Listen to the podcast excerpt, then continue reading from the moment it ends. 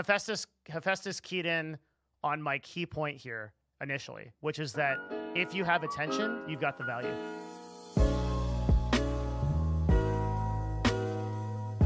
So Hephaestus is a um, a vibrant member of this community and also a um, you. I mean, uh, is it proper to call you a marketer? Like, is that like what you like? What do you do? Yeah, I think it's pretty fair. okay, okay, yeah. So he's he's a fellow marketer. Um, one of the things that he does a lot of stuff, but one of the things I know you did was you um, you basically started a TikTok account once you like we were talking about it a lot uh, on the Mhm. stream. You started a TikTok account and you grew it organically to 10k followers in less than a month, right? Yep. Yeah. So so that's fucking insane because um maybe we could justify it from me where it's like, oh yeah, I could like drive some of my other followers there to get initial engagement. Maybe I could tell people on the stream to go there and I would get some people, but you did it literally from zero. Like actually zero. Yeah, exactly. I didn't have any other external traffic. It's all just from discovery on TikTok. So you literally went from like just a totally anonymous account to like an influencer because that's Um, that's like yeah, that's real I shit. guess so. Yeah. Yeah, it's Mhm. unreal. It's really crazy when you think about it. We are talking about something that I've wondered for a really long time, which is is the Twitch platform actually growing? And if it is, how much compared to other years? And what is that compared to YouTube and Facebook? Because my sus- and, and the suspicion that we reached in the first part, right, just to catch everybody up, I think was that while it is growing um, to some degree, there's a lot of like concerning metrics around the rate at which it's growing, which should be a lot faster. And the for, for me, you don't you, you don't seem to have jumped on this as hard as I did yet, but for me, the the biggest concerning factor is how many more people are becoming. And I've had more time to think about this now. Is how many more people are becoming streamers versus how many people are becoming viewers. So so when Sevadus Sevadus came in after you, which I think you watched or Mhm. watched Yeah. part of, and he brought up that the number of total broadcasters to the number of streamers is now double what it was three years ago. Mhm. That's not good um, for a lot of reasons, but but uh, it's not. It's, it's actually not good for anybody. It's not just not. It's just not. It's not. It's not just not good for for content creators. It's also not good for the platform. Interesting. Why do you think it's not good for the platform? I think it's not good for the platform because a broadcaster is not inherently by the act of broadcasting bringing in new people to the platform, which is evident in our metrics, right? So basically, there's a lot of people that are broadcasting to zero or one to five people that are mostly bots. And that in turn is not creating any kind of like, so those people aren't watching ads. They're not subscribing to anybody. They're not engaging. They're not actually watching anything. They're not contributing anything of value. And if anything, they're sucking money out of the platform because they're they're they're using encoding mm-hmm. features for free. So my argument would be that like pretty much the vast majority of streamers below 10 viewers are providing no value and that's that's a huge percentage of our like they're certainly not attracting new people to the to, some of them may be but i think the vast majority are not attracting new people to the to the platform versus a, a, a viewer can engage they can engage with multiple different streams they can subscribe to multiple different people um, they can they can um, they can donate in i mean yeah people say like ouch or whatever but we're just this is just like marketing talk right? I don't have anything personal against people that are streaming to 10 or less viewers. Um, and may, and look, everybody, including me, started streaming to ten or less viewers. So maybe the person that's streaming to ten or less viewers is um, going to be the person that becomes the next ninja. I'm not discounting it, but I'm just saying, as an aggregate, th- this appears to be the case. hmm Yeah, just to play devil's advocate for a moment, um, you can make the case that having a larger, more diverse variety of content available on the platform could potentially, you know, like one of the topics we talked about a few weeks or months ago was, you know, if somebody jumps into the platform, is Twitch showing them the content that is the most likely to keep them on the platform, right? There's not really an algorithm for that right now. But if there was, then in theory, having you know a wider set of content to choose from, meaning broadcasters, could mean that so- you know you land on Twitch and it shows you that zero viewer streamer that you would love. That's example. that's true. But what if I? But I think I can really easily just break this down, right? Um, if there were 1.2 billion uh, viewers on YouTube, like there is now, and there were 2.4 billion people making YouTube videos, would you say that's a healthy ecosystem? Um, yeah, I mean, I think YouTube is even a better example because you'll you'll have people like the guy that shows you how to fix your 1997 whatever car that never that gets like five views, but when you actually need to fix your car, he happened to make that video. You know what I mean? It's I don't think it's like you don't need like a thousand people showing Fortnite gameplay videos. But I think um, if you're increasing I, the diversity of the types of content, but that that's not what's happening in both cases. Like you're not you're not getting like sushi dragon level people. You're getting people that are playing the same, doing the same thing, like webcam in the left corner. Like what? What? But but but regardless of that, even if you were getting that diverse content, um, my, my my argument is literally a supply and demand argument. Is it's that having more of something than there is demand of something is not good, no matter what. So so like there should be more viewers on any platform. There should be more people watching TV than there should be TV channels. There should be more people consuming Twitch content than there are broadcasters. There should be more like more people consuming videos per hour than there are people making videos. Like mm-hmm. um YouTube gets around this a little bit because they're able like um they can push stuff to irrelevance. Um but like the the, the the the core problem here is that in an ecosystem where you have way way more demand than supply, everybody is suffering. I think. Um. Yeah. I mean, I, of course, we're not talking in absolute numbers, right? It's not like there's literally, you know, a million people streaming and then a hundred thousand people watching streams to the point where you literally couldn't spread them out, eh, you know, any further, right? It's just the ratio is what's changed over time, right? No, no, no. The the ratio is the spread. It's average viewers per stream. It's got it, it, it's twice less than it was before. It means there are there it is distributed. The, those, right, those people I mean, are distributed among this, but there's too many of them. It's if you have three million active monthly broadcasters and 15 million users, for example. I mean, like, what, I'm not sure what our numbers are going to show, um, but and, and you have like whatever that ratio is doesn't shake out, right? Yeah i think at this point we're getting into kind of like i'm getting into more theoretical arguments. I think from the reality of the situation it's more of like what you were saying where most of the people streaming most of the growth in streaming has not been from people that are introducing something new or innovative to the platform. It's people that are kind of me tooing and copying what's going on. And that doesn't really contribute to the ecosystem in the same way that like if i make a twitch if i make like a youtube compilation for a game or something that will you know legitimately go out to people. They've got the watch time metrics to know that this is content people want to see. Even if i'm not really adding anything new youtube has the ability to test and figure out like is this content people actually want to see? And then if That's they right. do they can show it to them. So i think in the long term you know that's kind of what has to happen to make the growth in broadcast broadcasters sustainable. There has to be some way for twitch to identify algorithmically like who is likely to be interesting to a viewer to show in the recommended section. Yeah. And then, you know, over time feed them into some sort of discovery. Um, but yeah. Yeah, I, I think I, yeah, would you say that we are we are like would you agree with my my, my assertion that smaller broadcasters don't bring in value compared to so like like what I'm saying is like I think if you took Ninja and then you looked at how many new viewers that Ninja pulled into the platform, and then you took every zero viewers Fortnite streamer or zero to five viewer Fortnite streamer, the number of converted viewers that then engage with the platform in some way is way higher, and all like with all of those people combined is less than Ninja, I would think. So, so my yeah. argument would be that large content creators, I think, are the are the draw to introduce n- new new people into the platform, um, and and, and or, or top like top 5000 streamers are versus like um, zero to five viewers, which occasionally you might get like somebody's friend or brother or something.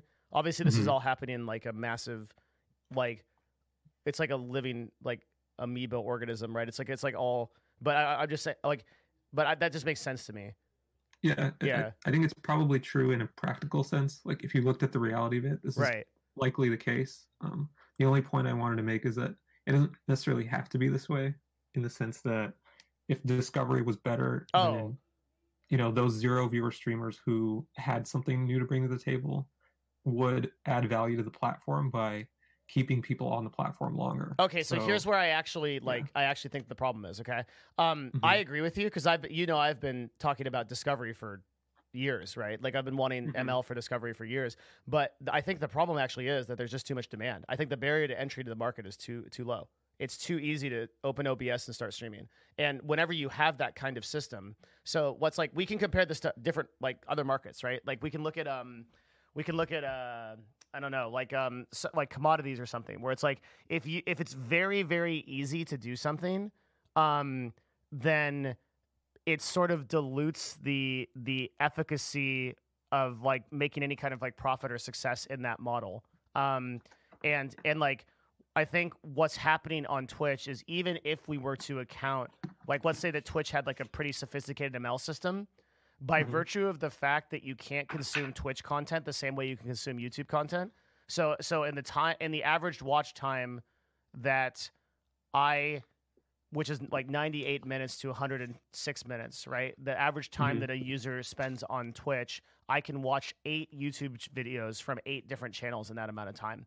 So so I'm benefiting 8 content creators in that amount of time. So so the problem is that even if you were able to include a um uh, if you're an ML system, it would help recommendations, but like the bottom, the, like the bottom line, there's just too many fucking streamers. I really, I, I like, I really do think that even a sophisticated ML system will help, but it will not prevent this problem. And uh, like the number one thing that I think Twitch has to do is, as much as they can, acquire non-endemic, you know, people that are not native to gaming, um, into the platform. If they don't, they're dead because so many people have this like you know this literally misplaced desire to become a broadcaster the vast majority of them will never make it Yeah. Um, uh, that might be a good transition into the like pulling up some of the numbers. I sure sent you a yeah link, um, absolutely hmm sent you a link earlier. Take a look at that. And since last time, there's two main change, two main things that I changed. Um, where did you send me you sent it to me above right the last this this one Yeah, okay Discord DMs. Yeah. yeah Um, two main things that I changed from last time is I added uh, data for YouTube, which was surprisingly difficult to find. Um, you can find the tab in the bottom. Um, and then I also added, um, I made some slight changes to the graphs on the Twitch. What was it called? Twitch Yearly to make it clearer in terms of what metrics we're looking at. Because I, I think I, I was watching the VOD and Sevadus um, pointed out that the way that I was measuring watch time was incorrect because it was like the numbers didn't make sense with what the reality was. yeah he's he's like a super genius so he can just like look at a graph and i can't do that right like he can look at numbers and tell you what's up but i, I like he's a he's got like Mhm. 3000 iq he's like thinking in in like he's literally galaxy brain yeah Yeah. hmm So so those are the main things. Um, in terms of what's kind of the takeaway from this is um, with YouTube you can see What the fuck happened How in many- 2006? Jesus Christ. That's Yeah, you can that's see- insane. Has Twitch had a year like that? um, so 2008 is when they launched YouTube launched in India. Really? one of the most populated countries in the world. And then between 2008 and 2011, they changed from how they were reporting on the number of users from um, total unique users to monthly active users. Okay. So there are some there are some points in here where you can take it with a grain of salt. Um, the other problem with this is this data is from multiple different sources. hmm So I have like one website that says they had this many users in this month, and then another website that says they had this many users in a different month. And hmm like there's no there's no single. I'm sure that there are some big data companies like um, Tubular Insights or things like that that have actually tracked their users. I want access to that shit so bad. Uh, there's a couple of there's a Yeah. couple of places like that or like Newzoo that I would Mhm. kill for a subscription to. I had a subscription to Newzoo for like a couple of years when I was working um, at CLG, and we Mhm. just we, we were just we could crush it. Like it was the amount of data you have was it's so expensive though. Usually it's a couple thousand dollars a month. Mhm. If I'm ever running it's like pretty- a, if I'm ever doing like a, um, like a, uh, you know what's valuable for this, and I think like I've thought about a lot is like um, Indian outsourcing because they usually have access to all this stuff. So so like um, if you pay like a researcher to go out and like you pay them like hundred bucks for a project and then go out and like they'll pull all this stuff, it'll all be accurate too. That's Yeah, yeah. that's actually the real answer. Yeah. Yeah, that, that's basically essentially what I did here, just myself. Mm-hmm. Yeah, the, yeah. the difference I think with um, the difference I think with having a platform is like Tw- Twitch metrics is a great example. Like where I got the Twitch data from. Like they've been actually live for years, so they've been tracking the data live for years. I'm not like pulling this from a random news article that you know rounded off a number uh, for a rounded time. So the Twitch numbers I would say are pretty accurate, Mm-hmm. um, as as much as they can be. So the you're saying that there's on average like a million viewers on, on watching stuff at any given time. So so like for example for SullyGnome right now over the last seven days says on average there was 1.2 million viewers. Was that that's per day or Um, yeah it is. I think it's the average. So if you Yeah. take seven days and you you know add up the viewers over seven days divided by seven. Yep, the so it's- average per it's probably gonna be the same regardless of Mhm. how long a time span you look at. okay. Mm-hmm.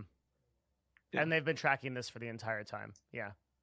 Um, yeah, SullyGnome I think goes back three or four years, and then the other one I used was I want to say Twitch Metrics or something or Twitch Mhm. Insights, and that one goes back to 2013. So you have enough you have enough data here that you can actually just uh, measure the growth. Yeah, Because you can look so- at yeah. mhm. Um, and then same caveat as before that when we look at Twitch data, we're looking at average concurrent viewers, which is technically different from monthly active users because this includes people that aren't signed in. You know, Mhm. it's not the same exact thing, but it's it's a likely parallel. Um, meaning that probably in the beginning of Twitch, you know, there was less people that were signed in that were watching, and so you know, it's kind of this doesn't make the distinction. So why do you say that? I'm not disagreeing. Just wondering. Um, just because there, I mean, I can speak for myself as anecdotal, but there Mhm. wasn't really like a reason. The only reason you had to sign up was to talk to chat. Um, and then at some point they added a follower system, Mhm. so you could actually get notified when a stream went live. Um, yeah, and there's like, I don't know. At least for me personally, I watched on. Uh, the way I found Twitch was from Team Liquid. They would post, they'd like embed StarCraft games on there, Uh huh. and I would just watch in the embed for a long time Oh, And okay. there wasn't the other thing that's a little different nowadays is there's more viewer interaction um it, that like the meta back then was literally you just watch somebody who's really good at the game you don't say anything and then you like do their builds or something and seems like nowadays it's more like oh you're actually talking to the streamer Yeah, there's a conversation going on. right? like mhm. it's there's more of a community like there's people that have been around for let's say four years whereas you know in the early days there weren't even four years to be around Yeah. So- Yep. hmm um, but that's that's my uh, short take on it. Um, so basically, yeah. So we have the YouTube numbers um, on the YouTube tab, and then we have the Twitch numbers on the Twitch yearly tab. I'll highlight them to make it easier to find. Uh, and basically, the point is um, So someone pretty said similar. real quick, a, a stream with Mm-hmm. 12k uh, uh, viewers is one percent of the whole platform's current views.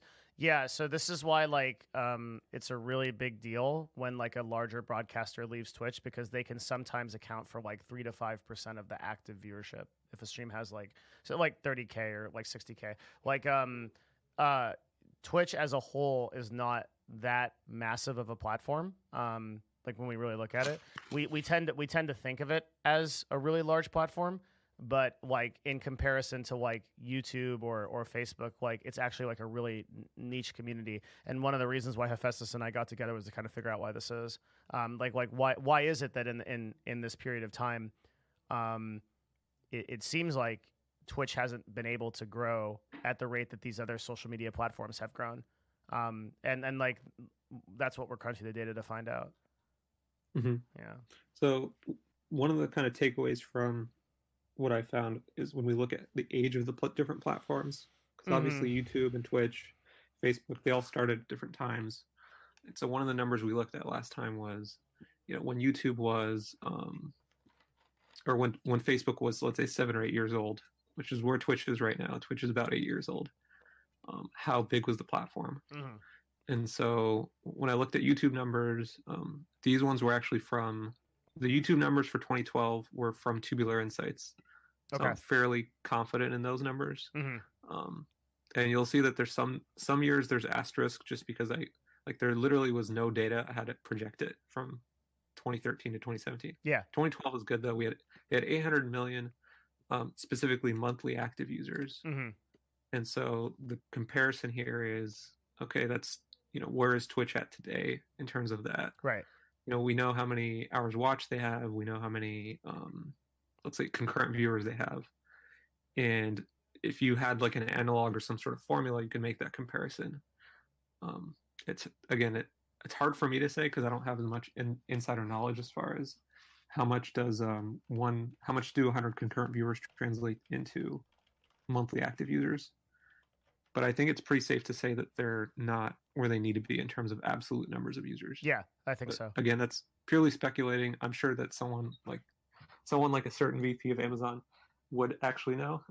Well, yeah, well, won't tell us though. That's not his game. Yeah. yeah. hmm um, and there might be Mm. companies, hypothetically, if you were tracking it, you could actually figure out how many users there were on the platform, Right. logging in monthly. No, I, I know for a chat. fact you can. Yeah. Like there, yeah, yeah, I know that. hmm So you could get a minimum just by looking at the chat um, logins and things like that.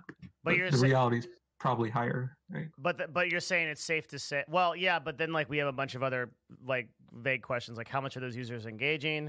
Are those are like so one like really crazy thing, right? Is Mhm. um, and this is a big thing. Like holy moly, is this a big thing?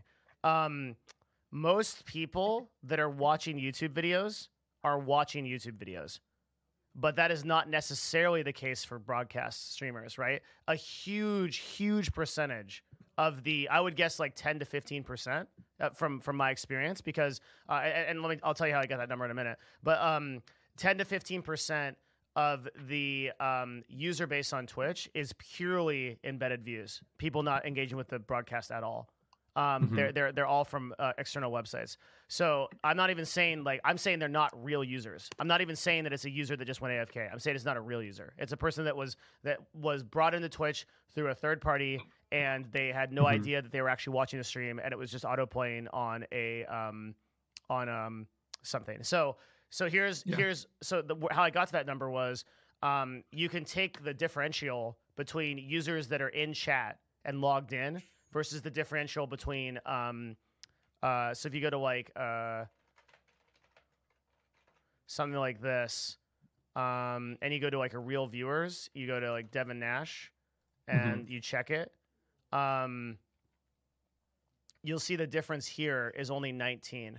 So the actual users versus um, reported Twitch viewers, this is this is a pretty healthy count for a stream that's basically not embedded at all, right? Mhm. But the average across Twitch for this is 12%.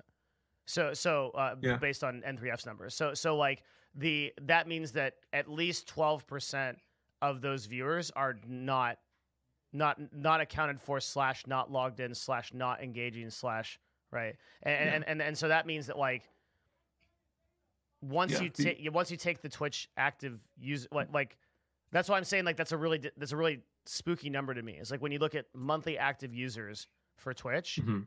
the reality is like okay some huge percentage of people are are not even on the website willingly they're just being pulled they're being compelled by some other website that embeds the stream Right. yeah If and if Mhm. to be fair, if we wanted to be charitable, we could say that you know there's a large percentage of users on Twitch who are brand new. They haven't ever, you know, consequently they don't have an account, right? If you go to Twitch for the first time, you're not going to be signed in. yeah You're probably going to watch a stream a couple for a little bit to figure out like what does this website even do? Why would I want to sign up in the first place?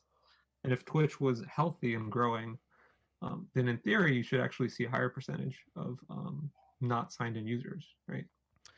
yeah but i just i know embedding to be um Yeah. more of a phenomenon than that like i just i just like it's just it's like at times it was dominating entire categories Mm-hmm. and and so I, I just I know it's a significant like it's cut it in half. If it's even five percent of the viewership, it's still very significant. Yeah, for sure. Yeah, on a platform that already has these problems, right? So Right. yeah, And, and to be fair to um, you know, YouTube, like embedding YouTube videos on the internet is a pretty popular thing too. So it's not like um, other platforms are innocent of uh, the situation, right? If you want to show a YouTube video on your website, that's somebody that's not logged into YouTube.com, um, but they are watching a YouTube video, right? Legitimately. yeah. But that's the you know, you could difference. Is like you're not embedding a pixel of a YouTube video, and nobody does that. Like like it, it's true. I can go on Reddit and watch a YouTube video from Reddit, but that's a view and that's watch time and that's engagement from like a real user. The, the- the- like Mhm. my my my my point is like Twitch to some extent has the same problem that Instagram has. Like the vast majority of Instagram is just bots liking bots. It's just Mhm. bots talking to each other, right? Like it, it Right. literally is. Like it's like um, it's bots posting images, bots commenting on images, um, five by five groups that are then upvoting those images. So it's humans acting as bots that don't actually engage with the content. Um, Fake Mhm. followers, like a bunch of people in Pakistan and in India that are that Right. have 500 phones on a wall and are just clicking like on every right like it's literally it's like yeah it's like literally most of it is just is just absolutely utterly fake yeah it's really crazy Mhm. hmm Yeah, yeah. So to Mhm. kind of tie it back real quick into um into the history. So the reason I pointed out 2012 too is hmm because Tubular Insights in 2012, I sent you a link to an article in, in Discord. They also recorded not just the number of monthly active users, they also reported on the how much watch time um, happened. I think they what did they measure it as? Yeah, hours watched. how much watch Sweet. time happened So they reported that um, there were three billion hours watched in um, a particular month in 2012. The reason I'm pointing that out is because that's that could be a more apples to apples comparison if we want to think about where Twitch should be, you know, seven or eight years down. the- yeah down oh i see yeah because it's both they're both hours watched i understand Yep. yeah yeah that's fair i think that's actually totally fair Right. So for that comparison, it's actually pretty, you know, since we're at the same age, I guess, of platforms Uh-huh. at this point, um, that's where you can even look at recent tools like SullyGnome and things like that. Yes. And just do a straight comparison. Like you had it open in the other tab. Mhm. Do we know what the um, hours watched were for the last 30 days for the last 30 Twitch. days on Twitch? Yeah. 876 million Okay. point seven. So- so 877. There- Okay, so that's just just shy of a billion, right? Um, which is, you know, that kind of gives you a pretty good ballpark, right? Um, well, the that would say that YouTube is three to one in the same time frame, right? Um, yeah, yeah, Okay. So so um so so YouTube at the, at the same life cycle of Twitch, YouTube had three times the hours watched. Is another way to look at that. Yeah, exactly. Yeah. And we also have to remember that the number, like you were mentioning earlier, like the average time per day, like the average session on a Twitch is like you know 100 minutes or something. Well, that's really important because that's that's actually what's keeping Twitch competitive. Is for whatever Mhm. reason users are watching a lot longer than they watch on YouTube. Like that that's one thing that Twitch really has going for it. And it's that's like one of the reasons why I get so frustrated when I think about Twitch's sales team because it's like like basically the sale to like a person buying an ad on YouTube is the average watch minutes for like a really good video, like an incredible top tier video is like 12 to 15 minutes. So Mhm. it's like on like a like a so it's like a yeah that's like that's like an insane ratio, right? Um, on a 10 minute video, like five minutes of watch time, like half is an unbelievable. Um, whereas with Twitch, having 108 minutes, if I show you an ad every 10 minutes, you'll get 10 impressions of that ad in the time that you're here. That's Mhm. unbelievable, right? Like that's that's like that's insane. yeah, It's totally crazy. also- like like you could sell also- yeah. hmm yeah. To be clear, that also assumes that broadcasters will play ads, which is another question, right? Well, I so when I was talking about it, yeah, but when I was talking about ad, most of the inventory that I've sold to Twitch has been or or, or through Twitch has been Mhm. um like a rotating banner ad on like a stream, right? So you can you Ah, can okay. you can look at how much it rotates. This is the easiest way to sell sponsorships. Um, you Mm-hmm. look at you look at a way uh, you basically look you can literally categorize how much the impressions are going to be. So like you know the average watch. What you do is you get a, a number called minutes watched per unique user. Um, Mhm. so and, and I forgot how you do that. I think you take the total number of unique viewers, you divide it by the uh, hours watched, then divide it by sixty. I think that's right. But what you'll get is the amount, and you could do this for any stream that has that you have analytics on. So uh, you just go into right, if, okay. any, any like you don't need this like any dashboard that you go onto. You can you can see this right. You can do the math. So based on that, I can get my minutes watched per unique user. So I can I can know how off how many times per user how many minutes they're going to watch my channel. Okay, then based on that, let's say it's 100. Just make it really easy, okay? Based on that, let's say that I'm going to have a pop-up that says something every 10 minutes. Okay? Then I can go to an advertiser and I could say, "This is how many users I have. They engage for this long. This is how many impressions you're going to get. This is what that's worth." And just Mhm. assign a CPM to it. Does that make sense? Oh, yeah, Yeah. that's pretty cool. Yeah, that, Yeah. that's that's literally how we sell. That's how all esports sells inventory. Um, it- it's like uh, varying degrees of that, and, and, and that's and like that goes up to uh, Riot Games and like um, publishers. Like that's how OWL sells their sponsorships. That's what they're that's the language their sales team is talking. Mm, okay. Mhm. Interesting. Yeah, I learned something today. It's oh, that's good. That's cool. I'm not completely useless.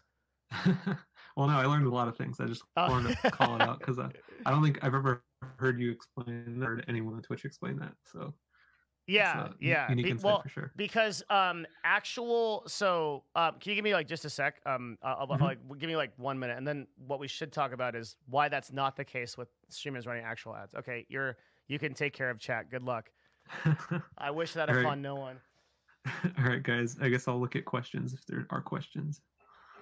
Let's see.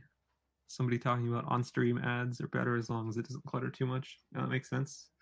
They're better because you can't ad block them, and you can you can influence how much of a distraction they are. Um, yeah, can rotating ad. Yeah, ads can be disruptive. Um, pre-rolls are talking about that. Yeah. Yeah, pre-rolls are interesting. Uh, I don't think we've talked about that with Devin, but it'd be interesting to know how how annoying those are. Um,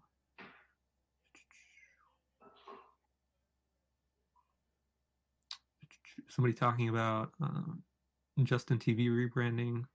Twitch has evolved, and you know they still haven't learned a lot, as evidenced by the current discussion. I mean, I would say they've learned a lot when it comes to monetization. If you remember back in the day, having a sub button was pretty rare to begin with, and now there's you know 50 different ways to support a broadcaster. Um, you've got a world where broadcasters will have more subscribers than viewers on average, which is uh, was unheard of back in the day. Being a subscriber was pretty rare too. Um, let's see. How do I feel about Mill W? It's it's one of the greatest emotes ever made. Um, somebody talking about ads on VODs. I think Devin can answer that, but I believe streamers do make money on those ads. Um, I don't know how effective they are, but I, I've heard that they do make money on those ads. How much is Twitch's ad CPM? I heard that's pretty high, like not TV levels, but definitely higher than YouTube levels. Um, be more diverse in the U.S. Um, so there, it's not because I don't know what the response is to, but the limitations about ads in on Twitch and things like that aren't have, don't really have as much to do with legal restrictions, but just more practical restrictions. Like what type of ad can you show that will actually drive people to convert um, without you know making your whole audience leave? Um, how will Twitch keep up with YouTube's growth? Um, I don't know. That's a good question. They have to innovate, right? Picture in picture ads. Yeah, I mean, where are they, right? That'd be an innovation for sure. Um,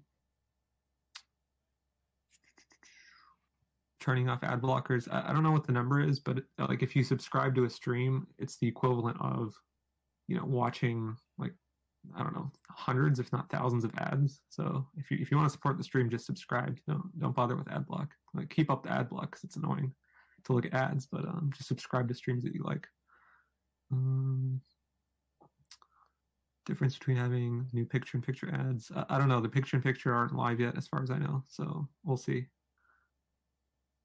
Um, somebody with 300 viewers that streams five six days a week doesn't roll ads every 30 minutes, Lauren. Yeah, I mean it's um I don't know if there, anyone's talked about it, but you can make a lot of money just running ads every 20 30 minutes. I'm surprised most streamers don't do it. I think Zero talked about it at one point. Like I forget what number he said, but he said he was making thousands of dollars just running ads, you know, relatively often.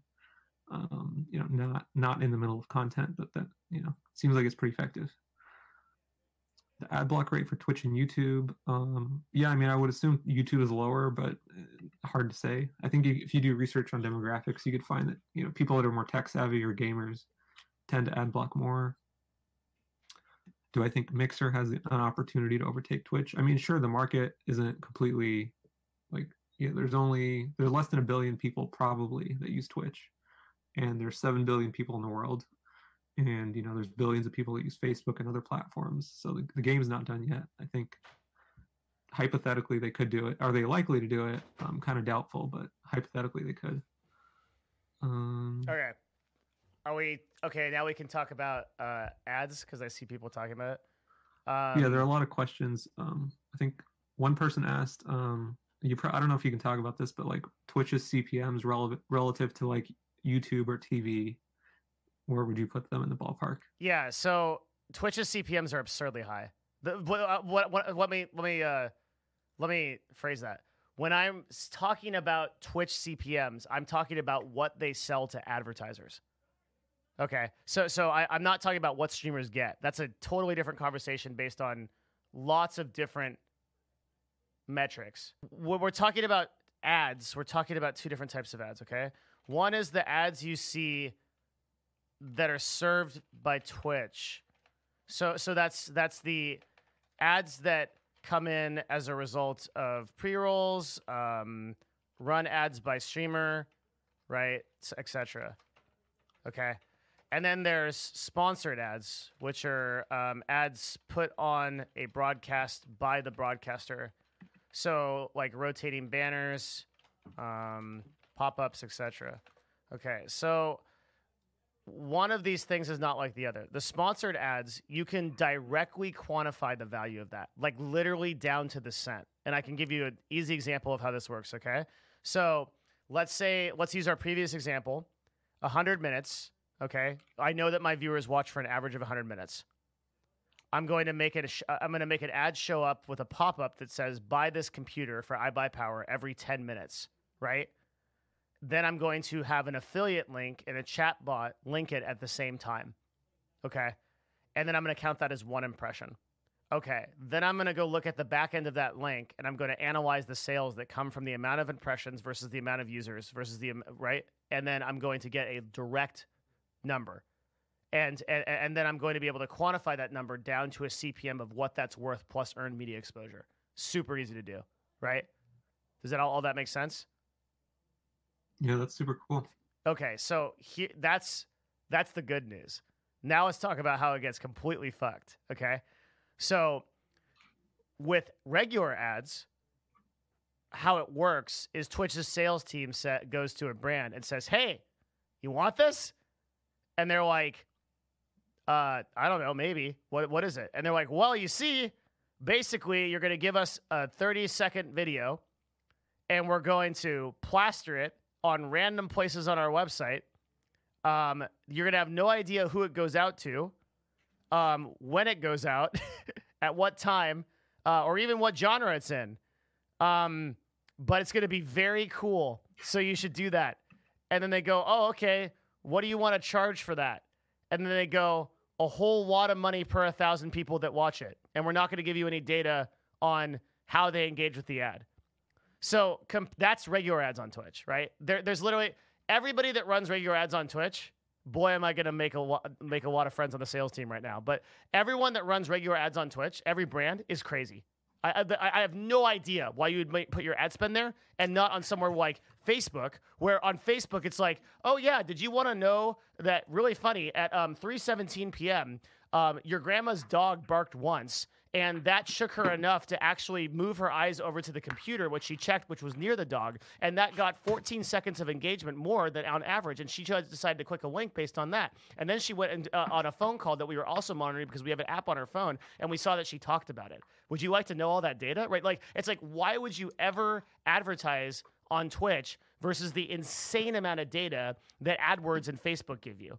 Um, like, like, so the comparison isn't even there. And, and again, this goes back to the problem that I always bitch about, which is that there's just no machine learning on Twitch. There's just no, there's no way to tell if your ads are are good. Yeah. So on um, on YouTube, the CPM is a rising and falling metric based on the demand of the keyword itself. So if the keyword is um, uh, anything green tea, right?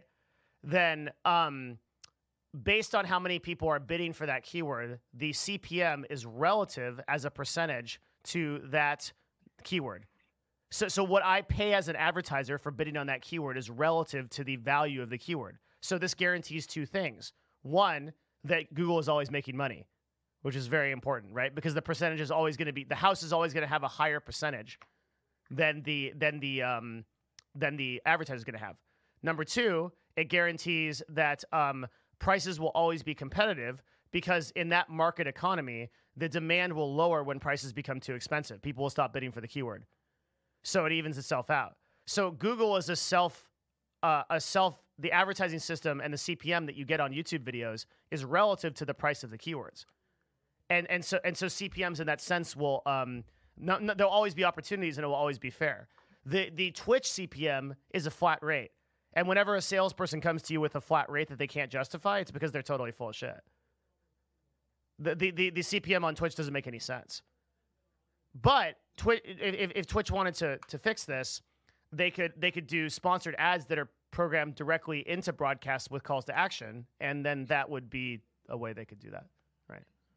Because they Do you think control the player. Do you think that's what they're trying to do with um like bounties or something like that? I know that those are super early and not like not like a serious thing, as far as I know. Bounties Um, have very similar problems with um, that that as our initial take. So so the problem with bounties are the real problem when you want to boil down to it is you don't know who who's receiving your ad on Twitch. That's the huge problem, and bounties don't change that. So so like for example, as um I get bounties right now, right? Um. Uh, But I'm a JC streamer, so right now, if I go to my bounties page, I'm sure I'd have. Well, now I don't even know how to look for it because of the new thing. Um, but yeah, yeah, I, I have like a couple games I could stream for some money. Um, but if I stream those games, like who's to say that that engagement is going to be higher versus like so like for example, Magic the Gathering does a lot of bounties, right? You always see hashtag ad for them. Mm-hmm. So Kripparrian playing Magic versus me playing Magic versus Amouranth playing Magic are two totally different methods of engagement. The number of sales and like for for Kripparrian, like a, a Magic the Gathering um ad or bounty would do quite well because his audience already consumes Hearthstone and like has that kind of crossover whatever. But for Mhm. someone like Amouranth, like who's just playing Just Dance or like you know doing like IRL content, like that's not relevant. So so the, the problem is that Twitch can't give the advertiser any data on how to understand their user. They can give very vague shit like here's our age, uh, our average age demographic. Um, here's how much minutes watched is on the platform. And as a salesperson, you can spin this and say like, look, like um, the most popular event in American history is the Super Bowl in terms of hours watched, right? And uh, that's that. The average engagement time for the Super Bowl is 56 minutes. So, so we say, so the at what what Twitch will sell you is they'll say, hey, we have our average user watches the a, a Twitch stream twice the amount of time as the Super Bowl. And what and what big brands understand about that is that they think that they're getting twice the engagement that they get on TV, but they're not getting that because they don't understand the user. Nielsen understands exactly who the users are per channel. They know they know direct demographics about who's watching TNT versus who's watching The View, right? And they know that advertisers are going to do very different on Oprah than they're going to do on TNT watching a rerun of The Matrix Reloaded, right? Like it's, it's, it's a totally different demographic. You wouldn't sell a makeup product to people watching The Matrix Reloaded. I wouldn't, at least. And the problem with it is that that's exactly what Twitch is doing. So like, um, that like the whole like Jack Ryan like send them to Yemen thing. You can only hope that that's generally getting to like the majority of like 16 to 35 u- year old users. But who's to say that those people are actually interested in that? Like like um, there's there's no data on that on, on that end, and that's the things that YouTube and Facebook do that that Twitch doesn't. hmm Yeah. Interesting. Yeah, Mhm. it's a it's a cool breakdown. Didn't know how that, that's how it worked before. Yeah, I- I- this is one of those things you'd only know if you're on the advertising side. Yeah, I don't I Mhm. don't know if it's like public anywhere about this. I don't think Um, so. Um, I mean, it is. It's like it's not like it's not like NDA like private. It's just like how it works. Like it's like anybody. Yeah, it's just like Yeah, yeah, Yeah. I just mean like no one's, as far as I know, no one's really written like, hey, here's how advertising works on Twitch. You have these different things, and this is how they work. yeah. I think the things that are secret, super secret, and that's why I stay away from them are like the specific CPMS. Yeah, yeah, So- like so- the numbers make sense. Yeah, and that's and that's like um and, and they also change a lot too. So like um they're, they're they're dependent on like whatever's going on. Um another like really interesting thing too is the is seasons. So like January is like a really really different ad month than December. December is like by all accounts the highest revenue gaining ad month ever. Um, the amount of ads Mhm. that you can put out and the, the the engagement is super high. Come January and then like the next like four months, it'll be like very slow. But that's that's Yeah. contrasted to like um, most people are doing their budgets um, in for for like, quarter one, quarter two are like really strong for um, uh, professional companies that Yeah. are trying to spend. So like that's like a much more positive thing. Yeah. yeah, Like- that's that's pretty. As far as I know, that's pretty true, regardless of like what platform you're on. Like advertising is usually more expensive in Q4 and pays better in Q4, and it's usually less expensive in January, February, and pays less in January, February. So. Yeah, because there's just uh, most people have kind of blown their uh, blown their uh, I don't know how else to say that spent all their Blown their- money. Yeah, yeah, Exactly, so, yeah, yeah, yeah. Spent all their money, and then they're kind of done for a while. Um, yeah. Yep. hmm Um, okay.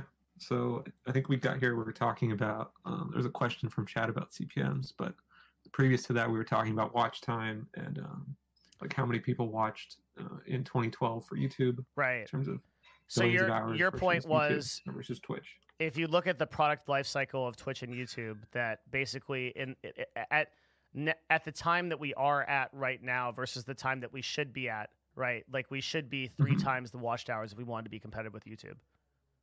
Yeah. hmm Um, part of the part of the difference is like you said. Um, if, if we think about it in terms of numbers of people, there are probably um, the ratio of users is probably worse than three to one. It's probably something like ten to one, just Mhm. because the average person will spend more time watching a Twitch stream. hmm So, from a number of users' perspective, Twitch is kind of behind in terms of product lifecycle, um, and also from a growth percentage perspective. So, if we look at where YouTube was around 2012, 2013, they're in like the 23 to 25 percent um, growth rates. So they're they're at a higher, you know, they're at equal or higher growth rates, despite being much larger than Twitch is. Whereas if we want to switch to like the Twitch tab, you can look at the growth rates and average concurrent viewers. And um, for the last few quarters, it's been around the same percentages, but at a lower overall absolute number of users, as far as we know. hmm So you can see, like in the last uh, few years, it's bounced from like 26% to 43%. 43% is great, and then 17%, which is not so great Yeah. Not it. Right. for how for how early we are. Like you would expect to see this, you know, not in 2019, but maybe in 2024 or something like that. Well, you would. It's it's disconcerting, but then look at 2015, 2016. So so 2015, Twitch growth was 53%. The same thing happened in 2016. So what I'm saying is like this could be the beginning of a trend cycle where the next three years are relatively up for Twitch. Um, because because uh, that that occurred from 2016 to 2018. So so the question is like, I'd be really interested, and I have no idea what this is. I actually have no idea what this is. Why did why what what what was the decline from 2015 to 2016? Like what the hell happened there? That's very weird. Because that's that's actually the lowest point of growth for Twitch if if we're you know that that there is Mhm. in its product Yeah. Um, Yeah. I, you know, looking like at a glance, I didn't see anything too indicative. Like the Twitch, the acquisition for Twitch was, I think, a year or two prior, so that doesn't really No. Yeah. make the case for it. And then, um, yeah, it's really the only thing I could really guess is to say, well, you know, the increase that they saw after that was due to Fortnite or a popular game coming out hmm that people actually wanted to watch live. Maybe there just wasn't anything that year that was like super popular. League of Legends was kind of declining. hmm Um, you know, there wasn't But, really. but but see the problem is those numbers would have affected YouTube gaming as well. But YouTube gaming objectively through those periods was growing Well, faster than any. Yeah. Yeah, I mean, Mhm.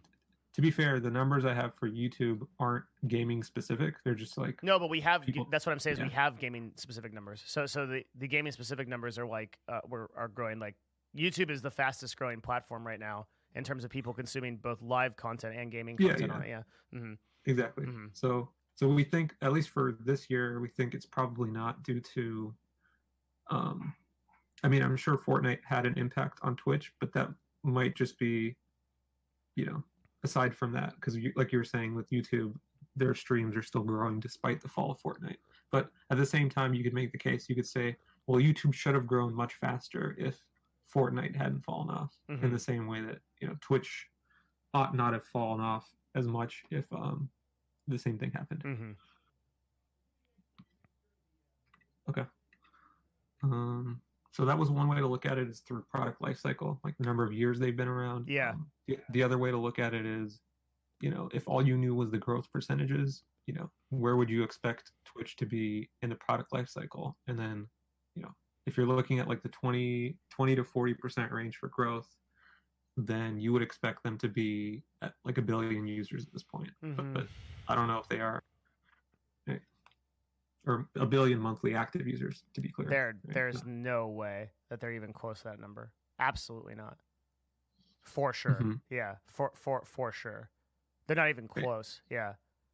Yeah, I think the last piece of the story that is still kind of up in the air from my perspective Mhm. is um, Twitch is kind of forging the frontier here. Like we don't know what the potential is for live streaming content, um, either in the form that it is today or the form that it might be in the future. Like if you imagine a future where instead of the majority of people are playing video games for a community, maybe they're you know it, maybe it's more like YouTube. There's a diverse range of content for different audiences.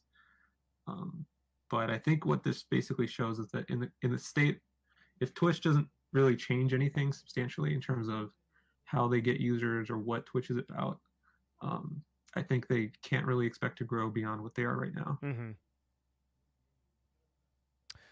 Do you th- do you think that a lot of the growth that's fueling Facebook and YouTube, we know that to be international? And um, is there any is there any indication that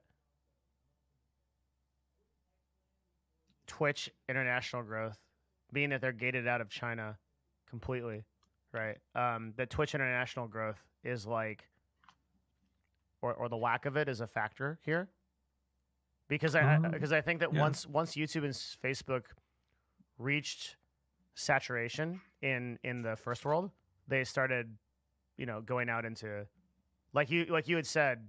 Um, was it 2016? Was the India launch for YouTube? When was it? 2008. 2008. Sorry, way Yeah. way different. Um, so 2008 was like the India launch. So, um, is Twitch available in like all those countries in India and like in um Africa? I'd assume it is, right? I think um, I've heard from people that it is, while it is technically available in the sense that you can go to Twitch and you can watch a stream, I think one of the problems Twitch has that um, YouTube, and this is where you get into the fundamentals of live streaming. I think one of the differences is that YouTube has transcodes for videos. You know, you can you can literally watch a video in 240p on Mhm. a VOD, and you can watch it if you're literally in Oh. Africa on a cell connection Mm-hmm. right? Like, tr- like even watching a Twitch stream in the United States on like a There's a massive like- bandwidth. Yeah, yeah. There's actually like, like well, like case in point, we have to limit all of our of our encoding to 7500 because, uh, and that's for partners, right? Like if you're an affiliate or an individual. Um, so like it was really interesting. Um, I'm like walking home, and I guess there was a bad storm or like who knows what. Just the cell tower didn't feel to be good, but I'm like watching Ethan Evans, uh, who's not partnered, right? And um, I'm on stuck on 1080p, and I can't I can't watch a stream. Like right, like like, and I'm I'm in the United States. I'm in Seattle, like right, like I'm in like like the second most technologically advanced city in in in, uh, in the United States, debatably, right? Like it's like mhm. insane, yeah. Um, so like for the vast majority of like non no, so the person that says you can watch Twitch in 160, um, that's not true. That's only true for partners that have that encoding available. So for everyone else, which is the vast majority of Twitch, um, do affiliates get encoding? Um, I think they do. That's big. Sometimes, like they're prioritized for it. I think that's what Ethan was saying. Is like they don't get guaranteed encoding, but if you know the, the Twitch servers are feeling up for it today, then you know they're at the top of the list, I guess, after partners. Sometimes it's unreliable, says McBoss. Okay. Yeah. So so that's so like a really interesting thing is like oftentimes when we come so like the numbers sort of prove out the problem. So now we like when we're looking into why, we have to start considering market factors like this. And a very big market factor could be accessibility via bandwidth. That that that's that's super like it might not even be a customer psychology thing. It might literally be a technical barrier.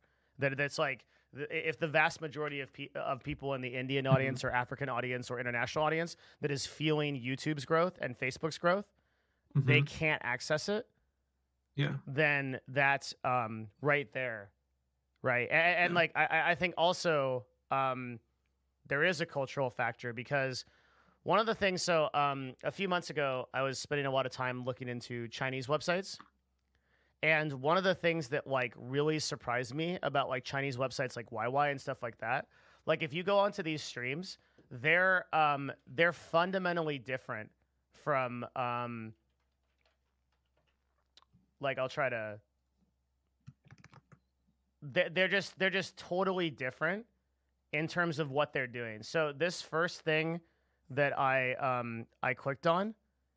It's here it is, right? This is a live stream going on right now.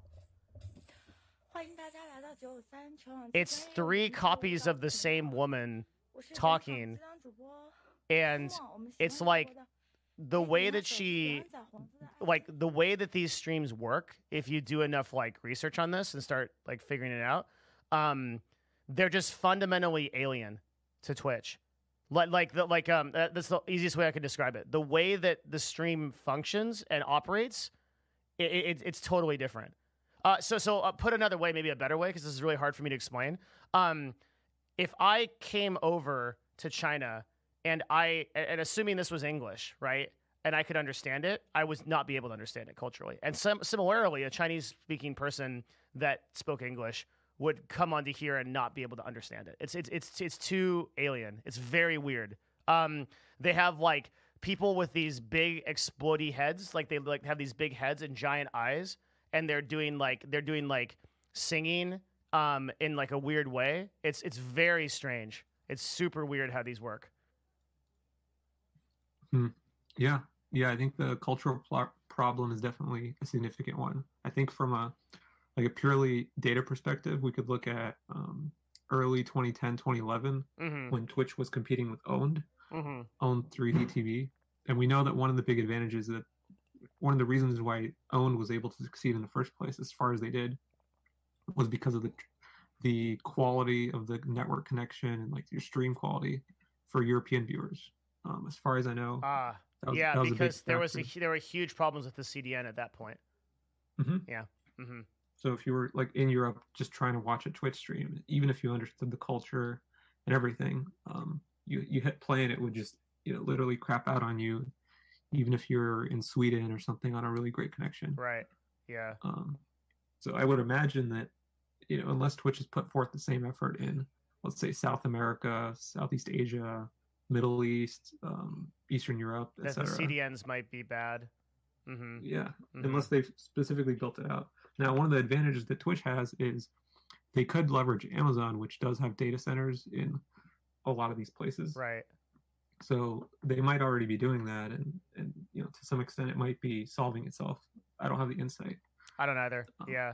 Yeah, Um, but the the cultural pl- problem is still definitely there. Yeah. It, it's um, I I don't know if it's as dramatic um as like the China to Twitch uh chasm, but it's it's certainly like uh as far as like India, India has that same uh problem. Like that same that same like like like um but it doesn't have it with YouTube, right? Like literally the second most popular channel on YouTube is an Indian music channel.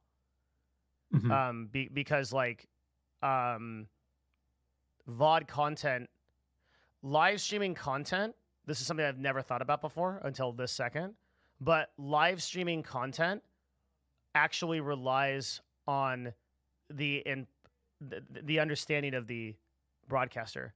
Um, so what I mean by that is like, um, have you ever seen that video of the um, Indians like warriors? They get put into a, a trebuchet and they they shoot, and then they like fly over and they're like a ball and then they crash and it's like a it's like a whole thing. Like like like uh, like okay, or like or like any of the like Bollywood like dancing stuff. Like um the the the, the, the that's accessible to an American audience completely, like because of the way that like no, we don't need to understand any of the like implicit narratives of Indian culture, even though they're there, right? Um, to like, there's some hilarious like, what about that other one where it's like that one, um, the the the one like, oh, does somebody link it instantaneously? Yeah, this one, right? Like, we don't have to we don't have to understand anything about Indian culture to understand like whatever the fuck's going on here. It's just ridiculous, right? But um because of the personal nature of like the way that Twitch streams work, you would need to you would need to the amount of like explanation that would have to go into like explaining something like this to an audience would take so much more in live content. Right. Yeah. So so like so that and that's like that speaks to like the the fundamental cultural problem. Yeah. Yeah, I think I think part of that is like what you're saying. It's the it's fundamental to live streaming as a whole, but there's also the problem that you were talking about of okay, even if you understand Twitch live streaming, if you go to China and you try to understand a stream, even if you spoke the language, there's still a cultural barrier to understand like what do their emotes mean, right? If if someone spams Kappa in a Twitch chat, are you going to understand it even if you Or speak perfect I'll English? give a literal example that I think is, would be valuable. Okay. Um, so um, let's take something like donations, for example. Okay. So so um, if a streamer is sitting here asking, so if I'm like every five minutes going, guys, I need more money. Like uh, like I'm not going to run the stream if I don't have money. Um, this is like ridiculous. I'm here all the time, and uh, nobody donates ever. Um, I don't even know why I bother. Um, like, you know, and I, I go into that, right? Like, and I do that a lot. I'm gonna, I, like, people are gonna hate me, right? That's like a, that's like a huge thing. Um, but if I, but on, on in China, in, in China, I don't know why I just said it like that. In China, that's a weird intonation. In China, in China, um, there's a, there's, there was a PBS special called, um, um, what was it called? There's a PBS special that just did a, um, like a whole thing on this. And on YY, for example, there are like these contests that happen every six months or every quarter or so. And it's literally who can like raise the most money from their chat. And you will have streamers that are standing there screaming at their chat, like, come on, come on, what is this? Like, and like a thousand dollars. Like, that's nothing, like like that, like like like literally just going ham, right? Like the the difference there is so crazy. In China, it is completely okay to literally scream at your chat to ask for donations it's expected, right? Like it's it's like totally okay. Whereas like here in the United States, like we have to um we have to like make it um we have to make it like kind of subtle. Like guys, we're ten subs away from two thousand. Ho ho ho. You know, like you know, and then like like kind of like like slip it in there Any- type of thing. Yeah. Any Oilers? Any Oilers? Any, any Oilers in chat? Any any space princess? Any Tiger owners? Yeah, like that kind of thing. Like um, and uh, and there's like j- just like the amount of differences like that are really crazy. Um, and that's just like one example, right? Mm-hmm. Hmm. It's, it's uh, yeah, it's definitely uh, you know a big thing. I think one of the big differences you were talking about with VOD content is, you know, the person who's creating the content has the opportunity to frame it from start to finish for somebody who just hops in. Whereas with live content, you're kind of like you open up the stream. There's a, there's a guy sitting in front of a chart. There's people on the right that have these weird icons and they're talking about homie healers. Like, what is Yeah. going on? Devin, I think you're being a little bit hyperbolic with how much difference there is between Asian and US. They're not aliens, just slightly different ways of making content. No, you're completely wrong. You don't know anything about what you're talking about. Um, if you do any research across how market um, market psychology works across these different platforms, I would not be a good marketer in China. Um, like I actually would not. So the, the principles that apply to engaging audiences um, across cultures is vastly different. Uh, like so, so like the way that I would the way that I would do this akin is like here's the example, right? What was that U.S. president that did like the the the the thumbs up, but was like flipping everybody off in that one culture? Does- can somebody like somebody will know this story? There was like a president getting on a plane, and he ended up like flipping everybody off because like he thought that something meant something different. Um, was it Nixon? Yeah, I don't know. Like it's the Trump. No, are we all Zoomers here? Someone has to know this. Oh yeah, Okay, let, with the peace sign. That could be it. Yeah. Let's let's do another one because I, have a million of these because these are literally like one of the easiest things to do. Um, when Hillary Clinton tried to push the reset button with Russia, right? Like like like there's there's so many of these examples where it's like even people that understand English across cultures, just like when when you're in a different place, it's just different. It's just different. Like I, I understand like if you're sitting in your room and you've never traveled anywhere and like um like okay here's I'll, I'll give a personal example. Maybe this is like a better one because i guess i'm not I don't think i've explained this that well.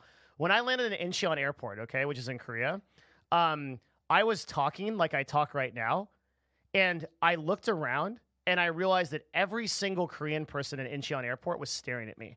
I was at that moment the loudest person in south korea. Obnoxiously loud. They were like what the fuck who is this idiot right like in america i can i can talk like that and it's like completely fine because because like uh, like, like normally like my my my intonation like people joked about it in esports because um they would give me a mic in, in an auditorium for, for and I would put it down and I'd be like, I'm just gonna fucking rap. Like, let's go, right? Like, cause like I can speak in a way that projects across uh, like an entire room. But in, in Korea, that's fucking obnoxious. So if you if, if I go up to somebody in Korea and I'm like, "Hey, what's up? You want to buy this thing?" and they're like, "Holy shit!" Like right, like that's not they're not going to convert in the same way as if I come at someone like that, that's like ready for that level of intensity. So like I understand it is it's easy to it's de- it's easy to figure that there isn't that much difference among people and, and and some psychology like would agree with you where it's like um different like people that make like uh like faces like contempt looks the same across like multiple different languages or like um or like like happiness smiles or things like that right? There there is a there is crossover. I'm not saying that like they're literally like martians over there but in terms of market psychology it's very very different. And like a person that's quite good at marketing to an american audience would not necessarily be good at marketing to um, a chinese audience. Probably will not be. Yeah i think uh, i think it's a very admirable point. You know, even if we remove Twitch streaming from the equation, like the example you mentioned, somebody who speaks perfect Korean but has never been there, you know, they travel there, uh, you know, let alone streaming, just trying to interact with people, they're going to make a lot of faux pas and confuse some people and get weird looks until they figure out how it works. So I think it's Right. the same way with. Um, Mhm. You could say that Twitch is almost like another country, even though we speak English. Like somebody travels to Twitch, you know, they're like, "What are these mannerisms? Like, what are you guys talking about?" Mhm. Um, you know, I understand the words that are coming out of your mouth, but what do they mean, right? Like, yeah what is the juice? exactly what is the juice yeah exactly it's like a- a- and, like it's it's it's that it's several of those different um things that compound and then the subconscious decision is like well i'm just not going to engage in this content because it's not native to me right um in the Mhm. same way that like anybody would be like oh i'm not going to engage with like a pokey video because um i'm just not interested in like watching a cute girl talk to 12 year olds about fortnite right? But then there's someone else that's going to be like i would love to do that. That that'd be like that'd be like amazing. And, and and so like um there's just like all these different things that like we're literally talking about like why people buy things or why people don't buy things right? Um and people buy things for a lot of reasons but largely because of association. Like they they, they feel they, they they feel like they they know like and trust that thing they can identify with it. And if they can't identify with it it's not it, it- it's a it's a it's a barrier to to converting them into like a, an active user. And i'm saying that this is a barrier that twitch has to a huge degree and probably always will have by virtue of like exactly what Hephaestus said that that you have to you, you you can't you don't get control over the narrative because you don't get to control when the user actually enters the experience. I think um, a really interesting idea. I think my I don't know if it was Sevadus who said it the other day, Mhm. but like having like a custom pre-roll that just says like, "Hey, this is the stream you're about to watch. This is what we talk about, and like here are some things you should know to understand the community better." Um, I think it's a small thing from a conceptual perspective, but I think it would do a lot to retaining people that come in the platform for the first time. Wait, what what would you do? I'm sorry. So I think Sevadus was saying you could have a video that plays if somebody opens a live stream right now. Like let's say somebody opens this stream, hmm right? You would have a short 30 second video that says like, "Hey, this Oh, is Devin yeah. Nash. We talk about like gaming and business topics." Oh and- my god, it would be invaluable. Or I, I mean, I've said that for offline streams, right? Like where it's like Mhm. you you hit a page. If I thought about the number of users that have bounced from my page because I'm offline and they have no idea what goes on here and there's no way to know, right? Um like what are they going to do? Go into a quick videos and then go into the VODs and look at like the first 10 minutes of my stream where I'm not even saying like like right? Like it's like again like the cultural problem. Right. like, so that, that yeah. could be something that bridges the gap between Right. Yeah. brand new people Yeah. who don't even know what Twitch is to Mhm. somebody who's already familiar, like they know the names and that they see in the chat, like they know the person that they're talking to. Maybe they're subscribing or donating. Like there's a long there's a long way to get there, and um, it's not um, yeah. I know that someone mentioned channel trailers. Like there's a lot of stuff in the pipeline. Yeah, where is it? Show me. That would be you know that would be the kind of thing that does make a difference, right? Like we're kind of glooming and doing here with the percentages, but you know Twitch needs to start rolling some of these things out. Devin to, is an uh, eclectic music channel based on the first 20 minutes. Exactly. Yeah. 100%. No, no, no. I don't want the link. I want the product. Where's the product? I know where the link is. Where's the product? Where is it? Where am I? Where's the channel trailers? Where is it? yeah, exactly. Physically, where is it? It's been six months. Where is it? Okay. So, so also, like, to answer like why this is important, like, why why is what we were talking about important?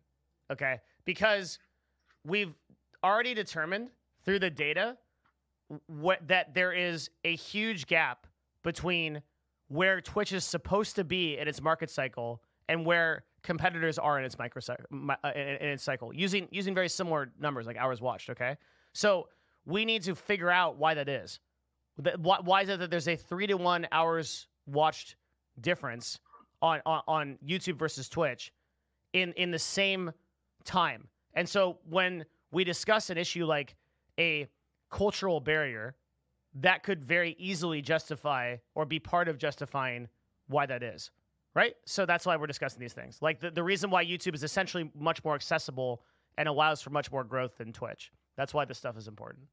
And, and what Twitch can do to improve it, which which I think um like like to your point, more education on when somebody well, I, I think when somebody joins a stream, that experience is extremely important.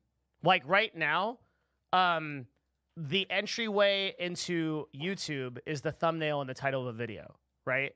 That's your that's your first experience with a video. And our our YouTube video right now is doing better than any YouTube video we ever did because we changed the uh, the narrative of how people enter it, right? So so this this YouTube video right now is doing better than any other YouTube video we've ever had. Um, and I think it's just because of the the way that we you know change the thumbnail and change the narrative. So there's no way to do that on Twitch realistically. I mean, I can put up a picture of like a hot girl, so it's my thumbnail. Yeah, it's uh, it's it's interesting to think about. You know, let's say a thousand people look at um, the Twitch homepage. How many of them don't click on anything at all just because the thumbnails don't look interesting? Right. Right. Yeah. Or they just don't. They're actually doing something incredibly interesting, but they don't look that interesting in that moment. Yeah. Yeah. Exactly. Just like with uh, YouTube thumbnails, like you can take any still from that video and throw it up, and you know you would have a tiny fraction of the number of people that looked at it because it just seemed more interesting at a glance. Okay. So I think one, one of the things you mentioned was, um, you know, in the product lifecycle, Twitch is not where they need to be in terms of number of monthly users estimated or number of hours watched measured pretty exactly. So based on the growth rate that they have, you would expect them to be much larger than they are today. Okay. So let's uh let's do some conclusions on data, right? So conclusions on if Twitch is growing. So I think the first conclusion that we reached the earliest, right, was there's far more broadcasters um, than streamer than or, or sorry, that's not right. The ratio of broadcasters to streamers increased 2x in the last three years. There's way more broadcasters than there were. So that's conclusion number one, right? Um, conclusion number two would be in the life cycle of Twitch versus YouTube, when comparing watched hours, YouTube is 3x ahead of Twitch in the same amount of time. Does that explain well, do you think? Um, I mean, you could be more specific. You could say, you know, eight, you know, since after eight years of, you know, Twitch being, you know, since Twitch launched eight years ago, in the same amount of time, you know, in the same life cycle. I don't know. I guess you're fine. Is yeah. not a more articulate way to say it? Yeah, it's kind of complicated. Um, you might have to explain what life cycle means. I don't know, but people on YouTube. Okay, if we compare two of the same points in the product life cycle, I, this, this is the only easiest way of Twitch versus YouTube when comparing watch hours YouTube is three x ahead of Twitch in the same amount of time. Mm-hmm. Mm-hmm. Um, the ratio of broadcasters to viewers increased two x in the last three. Okay. So, um, based on this conclusion, we can say um, there seems to be something. Well, there is something because we're just doing facts right now. Then we'll do like conjecture or like thoughts. Mm-hmm. There is something holding back Twitch um, from growing like other social media platforms before it. I think that's very safe to say. Um, and also, uh, Twitch saw a decline in 2016 and again in 2019 um, in growth. We don't know why that is still. we, we suspect it might be because there's like not a lot of good games. But my problem with that is that when we look at YouTube gaming, that didn't happen. So so so you, YouTube gaming blew right through those in that same time frame. And you would think that if it, if it was an argument of like there not being enough good games, when you're comparing watched hours to watched hours, you would you would you would think that um th- that doesn't make sense, right?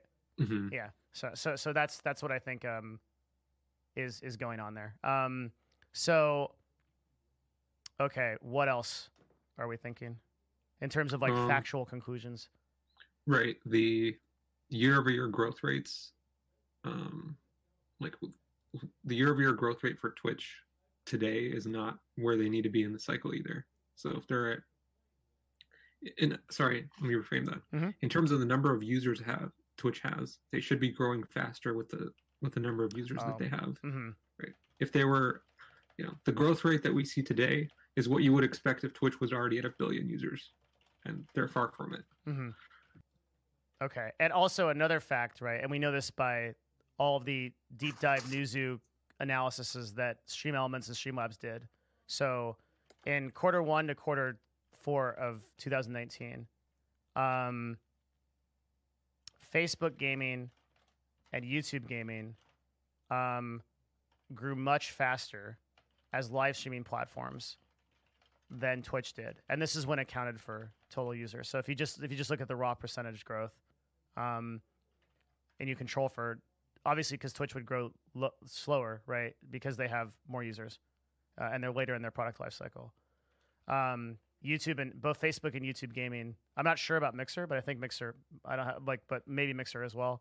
Um, grew more, and with YouTube with, with YouTube gaming uh, actually being the fastest growing live streaming platform right now. And there's some there's like a bunch of evidence of this. Like um, you can look at like League of Legends, right? Like mo- more people watch League of Legends streamed live um, for Worlds on YouTube than they did on Twitch. It was like a huge thing, right? That's like really crazy. So um, these these I think are there any other facts that we're missing? I think that's really the the key idea is that YouTube, Twitch is technically growing, but not as quickly or to the extent that you would expect them to. Okay, Um, and I think one of the Yeah. the reason why that's relevant, one of the ideas we talked about in the first conversation was that if Twitch continues to grow at the rate that they are, then we don't expect them to reach like we don't we don't expect them to become mainstream anytime soon, right? If you think about like let's imagine they have 100 million users, mhm, if they grow 10% every year or 20% every year, right, it will take maybe a decade before they reach where, like, let's say a billion users. I don't know how Mhm. many they have. Is where the it's a big variable. But let's say if they're if they're at half a billion users, getting to a billion users is going to take longer than it should. Um, at the current trajectory, yeah. and it might so- never happen. Right, Basically, Right. Yeah. A hundred percent. Yeah. Twitch would have to drastically change something to um so let's do some conjecture about why this is happening. So this is like some some thoughts on why why these we've now reached these conclusions. Everything here is data backed. So so we're gonna kind of make some assumptions based on now we're gonna make like conjecture slash assumptions based on like so the first thing I would say is the bandwidth problem, right? I think that's a very, very safe point of conjecture to like of, of like assumptions. Like basically Mhm. the bandwidth problem being um, uh, for non-partnered streams, uh, a much larger amount of bandwidth is required to consume content. Um, so, so, so, so in another, put another way, um, for people with bad internet, uh, majority of the developing world, it's much more difficult to consume Twitch content, right? So, so, so the bandwidth problem, I think, it, it, it's it's it's super safe. Yeah, I, Yeah. I think it's safe to say because if you imagine a world, let's say that there was no bandwidth problems three years ago, Mhm. I think it's pretty much a guarantee that Twitch would be growing faster. Now, if they would they be growing Yeah. as fast as they need to be, that's that's still up for debate. But you could say it would they would definitely be growing faster if Yeah. more people could easily watch streams. Yeah. So this is just a problem with. So the first big like encoding problem, I think, is like it's really really safe to assume, uh, to assume this, and Um, this is not a problem with other live streaming platforms because their and their servers are already set up to de- to be better in these developing countries Right. because they already have that presence there for other reasons such Right. as like YouTube or Facebook usage or things like that. Right. So Both, so both, of those, yeah both of those platforms already serve video. It's it's VOD content. yeah From a net, from a network perspective, like they've got the network relationships Mhm. with those local ISPs, et cetera, to serve a lot of video content to local users. Um, this is kind of a tangent, but I know that there are some places in the world where you can get a data plan, and Facebook is free with your data plan, yeah but everything else is paid for. Right? Mhm. That includes Twitch. You can watch a live stream for free on Facebook, but if you're going to open up Twitch now, you're yeah, yeah, you know watch for an hour and all your data's gone, right? yeah isn't that crazy? So, and I think this the sidestep to this is also, um, regardless of the transcodes, it's um, just having CDNs all across the world that are utilized. I think they could solve it, like we said, with Amazon Mhm. because they already have the CDNs in those places. But whether they're utilized or not is another another question. But just being available Well, to watch the- basically is the idea. They're they're they're completely different though. It takes so much less bandwidth to run Amazon than it does to run a live encoding so- like right like just to shop around on the internet, right? Like well, like like, as a simple example, Yeah. like Netflix runs on Amazon's network for Mhm. serving video. So why couldn't Twitch, right? Amazon. And I'm sure they're doing it to some extent, right? Yes, yeah, but but what I'm saying is that the the extent of development in other countries from Amazon to do that may not be as sophisticated as Facebook and Google is because they were Yeah. already setting up to build that infrastructure. But but I don't know. That's it's, a guess. It's like a- Yeah, we can't right now. Yeah, it's getting in the weeds. Like Yeah. maybe, maybe not, but Yeah, they're not there yet. Is the point?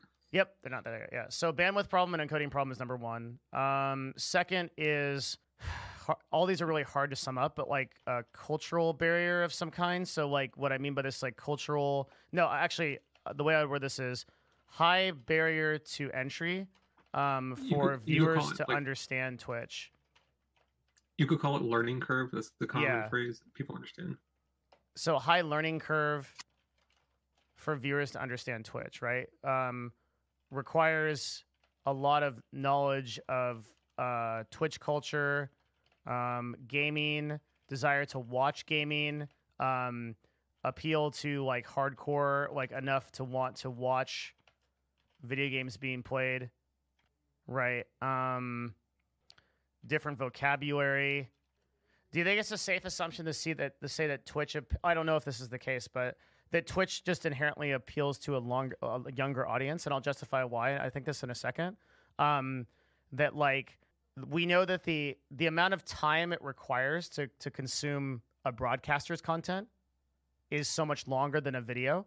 So so it appeals to people that have an average of 100 minutes per day to watch content, right? Do you see what I'm saying? So so like Yeah. the, the hours watched are and we know that we know we know demographically that the vast majority of people on Twitch are really young. Right. Yeah. I think the only count, the main counterpoint here, something I mentioned, um, you can we can look this up too, is how much time do people spend watching like regular TV, where they just turn the TV on and watch? You know, you could say that people have time. It's just, I would argue the learning curve is a bigger factor than having time to do it. Really, Okay. Yeah, that's fair. Yeah. Totally fair. I, I think this might be a little bit of a personal bias showing, where, you know, obviously someone like you has a lot going on. I mean, I do too. Mhm. but um, you know, somebody who was working like a pretty typical job, like they get home at 5 p.m. A lot of people watch TV. Um, I'll just Google search real quick. How much TV does the average person watch?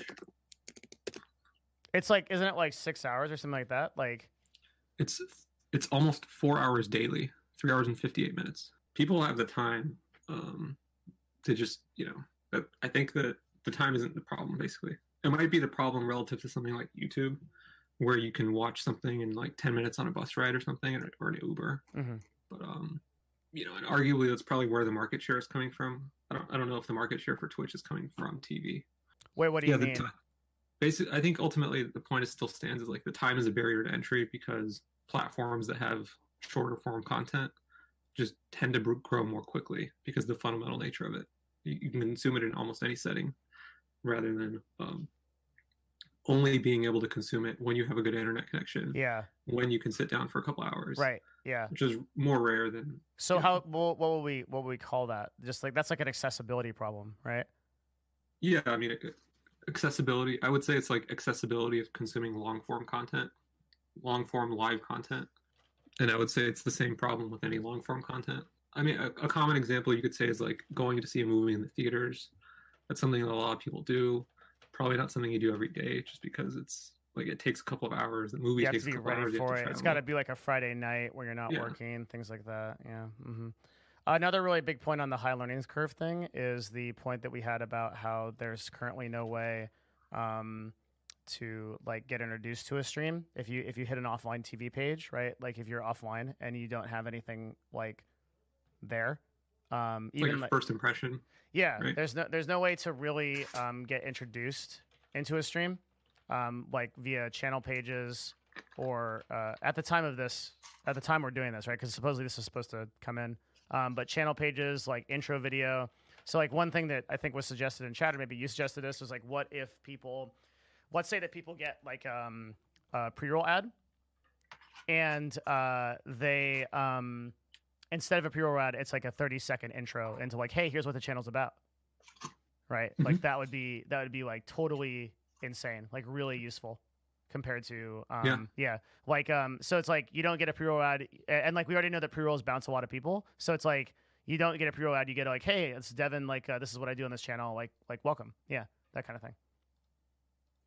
Yeah. Imagine if they I know that they've talked about the thing where you could eliminate pre-rolls. Imagine if one of the other benefits of eliminating pre-rolls was they showed your own pre-roll Right. instead of Yeah. like an ad. That'd be a huge incentive, right? So when we're saying accessibility of consuming long form content, um, what we're meaning there is like um, users on Twitch watch a long time um, and need to be in the state of mind or point in life that they can do this. Um, for example, if you're going to watch a movie, it's two hours devoted time in a theater, right? It's not exactly the same. I don't know. That's a weird analogy because like you have to get up and go somewhere. Like like um you just need like you need to have the bandwidth, right? you need to be able to commit a lot of time Yeah. to something in one chunk. Any other like really solid assumptions as to why this is happening? Um, Mm, I, I yeah, I just don't think like the cultural thing is explainable or solid, even though it's probably true. Um, yeah, it's high like- learning curve. I mean, I think Yeah, I don't know if people understand what a learning curve is. You can make an you can make a parallel or like a metaphor. Mhm. Um, like if you're starting a like a real time strategy game, it's going to be more complicated to learn than teaching someone like tic tac toe, Mhm. which you can do in a few minutes. So I mean, that's the best example I could think of. yeah. Mm, Okay, so I Mm, yeah. mean, we came. This is like really productive. Like, so like we we figured out that and most of this was you. I mean, most of you was crunching the data and figuring this out, and then like maybe I added like a couple of things here and there. But like, um, I think it was really smart to compare the two points in the, in the life cycle of Twitch and YouTube, um, and to see where these declines are happening. The one thing that I'm really interested in is if this ends up being a head and shoulders, which is like um, it goes up and down basically. That the that the two, 2015 2016 was a trend, um, and then we go back up in 2020 and 2021. That's really interesting to me, right?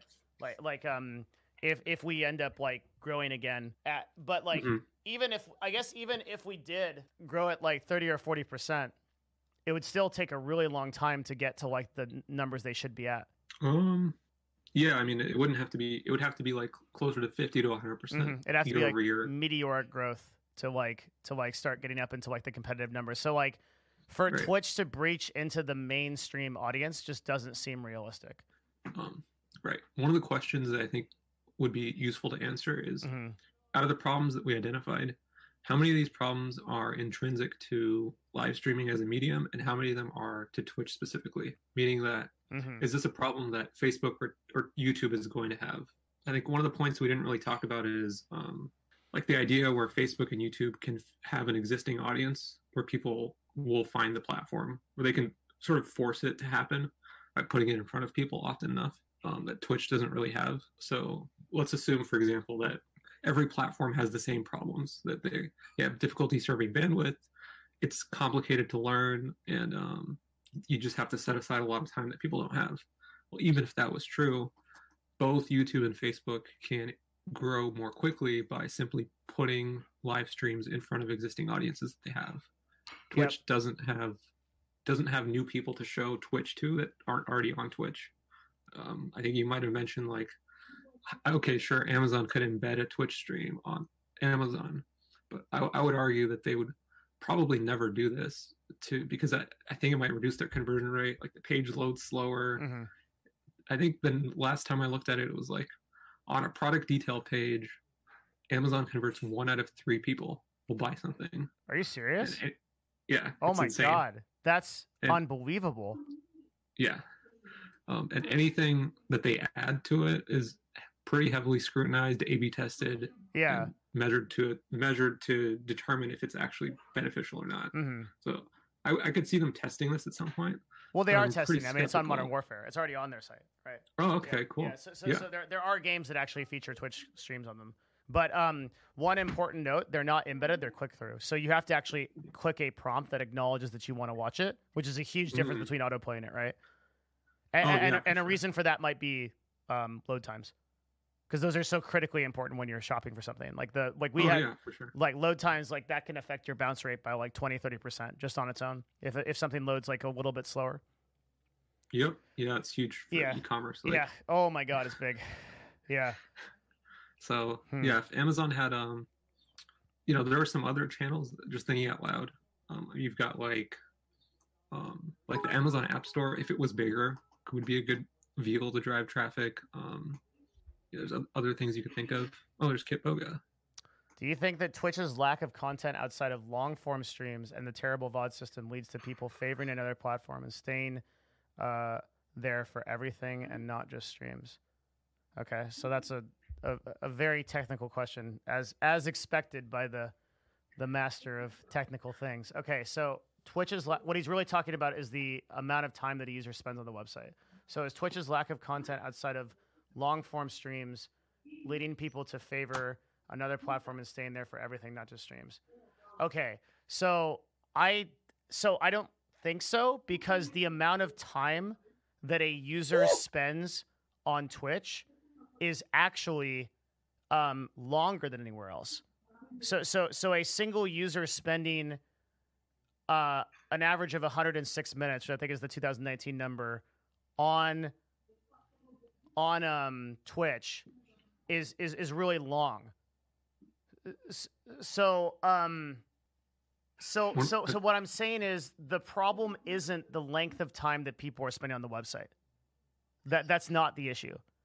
The the problem is getting users here in the first place. That's the right way to say this. Once you have them, it seems like we can keep them.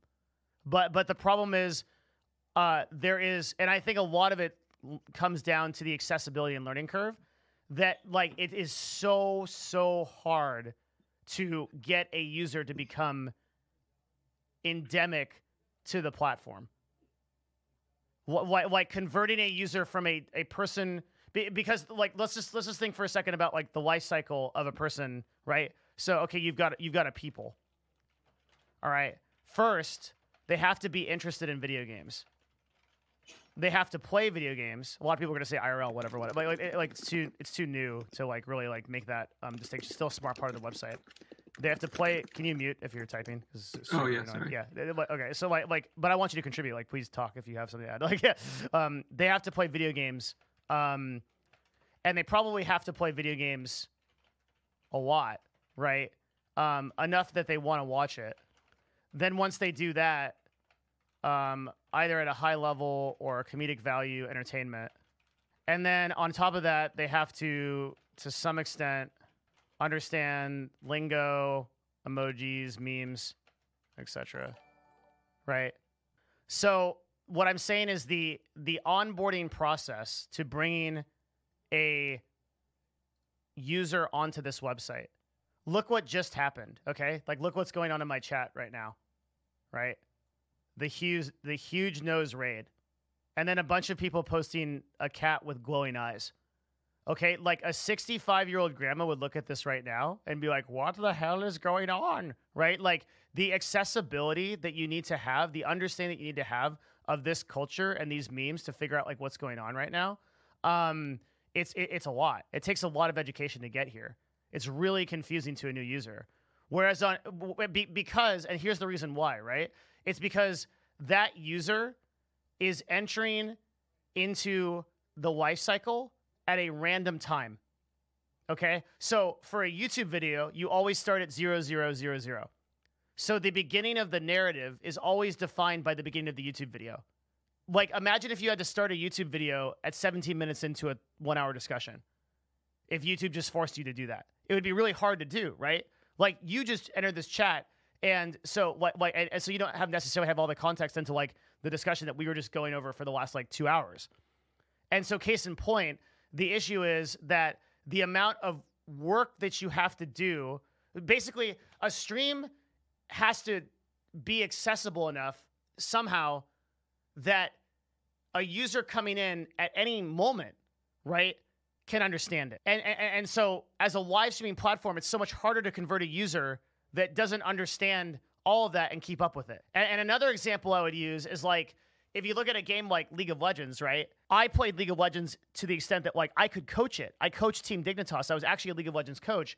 But if I um, went into the game today and I tried to help people be better at it, it would be very hard for me to do because I there's so much that's changed. There's like new bushes, there's new dragons, there's like new skins. I don't even know what some of the champions do, right? It's like to, to, to consist, and this I think leads to games like decline as well. Is like to to consistently fit like figure out what the culture is doing requires a huge amount of um, consistent attention, you know, and that's why we see like 106 minutes of the average engagement in in in the in like a in like a user because they're like taking all that time, that invested time to understand this stuff. And, and, so, yes, I do think it contributes to why React people do so well because if you can, so like if you look at like Kitboga's stream, it would take me, I don't know, a much shorter amount of time to understand what's going on on that stream than it would for, for to come into this stream in the middle of a heavy talk about Twitch growth and statistics and understand what's going on here. The amount of endemic knowledge that you have to have to follow this conversation is much higher. Thus, the, the, the, the viewer count is much lower. That might be a good way to describe it. I think the, the other part of the question that is probably worth looking into is not just the amount of time that someone spends consuming one piece of content, let's say a single Twitch stream or a single YouTube video, but also how much time do they spend over the course of the day on their platform. So mm-hmm. The reason I mention that is I think a common statistic is like people look at their phone probably dozens or hundreds of times per day. Yeah. So they're looking at it for like a moment. But if you add them all up, you could say, oh, well, people spend, you know, X hours per day on their phone. Mm-hmm. So I'd, I'd argue that's that would be an interesting thing to find out is while we, we're pretty sure that people spend more time on a single Twitch stream at a time than a single YouTube video. Mm-hmm. No, we know that market, for a fact. Yeah. Yeah. In terms yeah. of market share for attention, when we talk about out of 24 hours in the day, where do people spend their time? It'd be interesting to know how much of that 24 hours on average is on YouTube versus um, on Twitch. Does that make sense? No, the la- everything up until the very last part. So if if you got 24 hours in a day, you might have one person that spends like 100 minutes watching a, a single Twitch stream yeah. once during that day.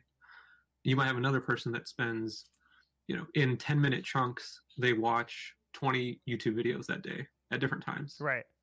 So well, my point. A, sorry, yeah. my point earlier was that that that fact is huge. That's ten creators that a person was exposed to and and benefited versus one earlier. But yeah, keep mm-hmm. going. Yeah. Yeah, definitely. So that's I think the root of Kitboga's question, and this is why I'm bringing it up, is mm-hmm. if you talk about keeping people on the platform, right? Keeping people on the platform is still a concern because well, it's the number one concern of all social media websites. Right, right. How long can we keep someone on? You know, d- yeah. despite the fact that Twitch has had the highest average, let's say, for an individual piece of content, mm-hmm. right? People are still spending, you know, 22 of their hours doing other things. Now, some of those are pretty obvious, like eating or sleeping or going to work, mm-hmm. but they're still consuming other entertainment, most likely. And um, you know, of course, that's an average. So then there's also people that don't even make it that far to the average, and the Yeah. question is why, and what could be done to change that. So so essentially, how would we keep people longer on the website? Yeah. So like I think the example he was he was hinting at is like if you have something like Facebook where you might watch a live stream when you have A Like moment, but then you can go right watch. back and see what your friends are Yeah. doing or things. So so so at, Twitch has meme, tried look at a this update, for years, right? So so Twitch tried this with the there was a channel feature where you could post news. The idea that was what the buddy system was about. So uh, between like 2015 and 2017, Twitch tried to make it their focus to make Twitch more of a social website, right? Um, so so like the idea was that this would be a place that you could just go to for content and you could stay. And all that was all like so that was why the buddy system was implemented, the friend system, the whisper system. That's why the the channel news system was implemented. All that stuff was for that purpose, but it all failed. Um, people could wouldn't use Twitch as like a social media platform. So the obvious way I think to increase user retention on the website is two ways. One is um, very simply and and just blatantly obviously um, a clip system that basically works exactly the same as Reddit. So Mhm. um, like it, you go to twitch.tv slash clips, you see the highest upvoted clips of the day, um, and you go through them.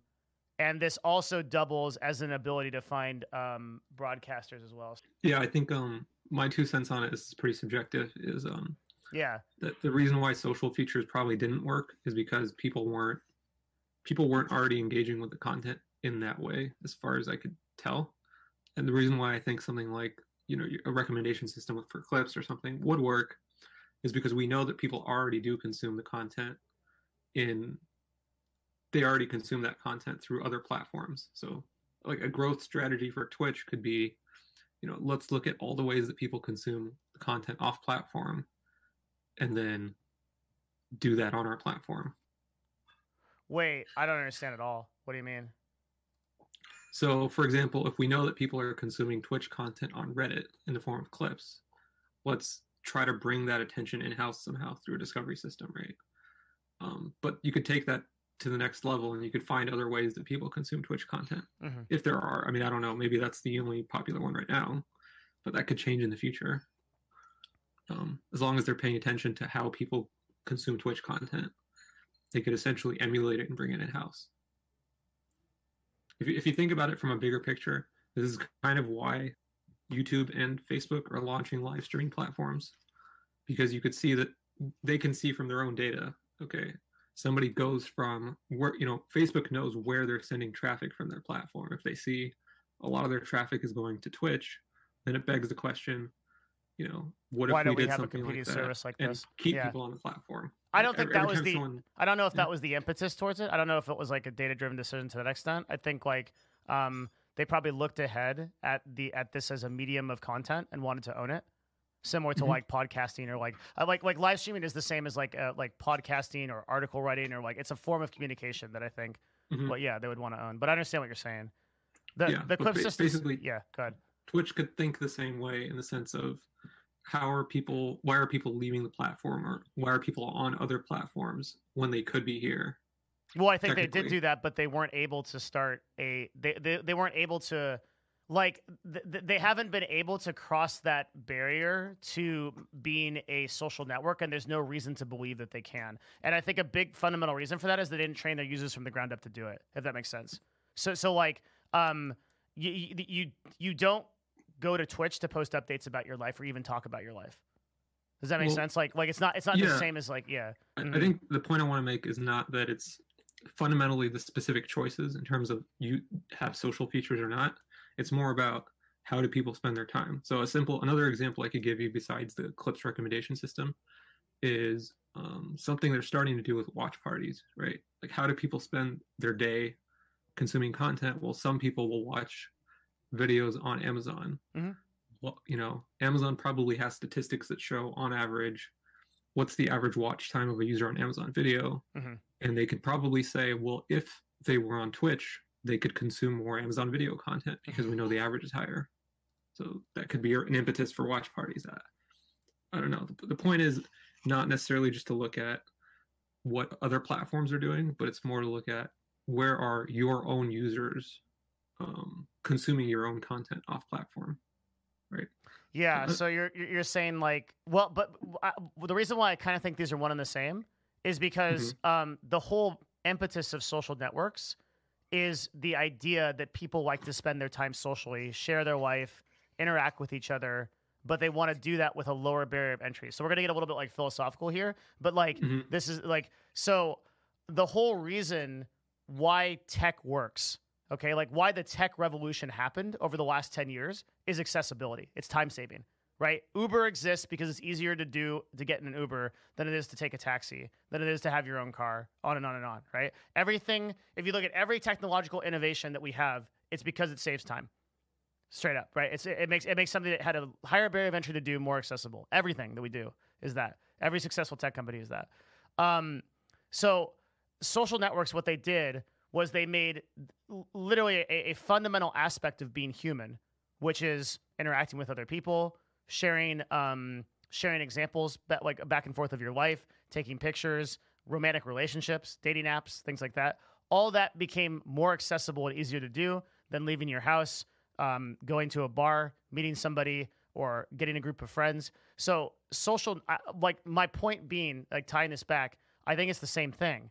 It's that like if you want to explore why users aren't using your website uh, to, to, to this degree, the reason is because well, fundamentally, Twitch is missing something that is like a fundamental part of like the human experience. Like, there's no way to share you, as a viewer your own life like with people. You can chat, kind of, right? But like, there's no place for someone to go and see about you. It's not fundamentally a social Mhm. network.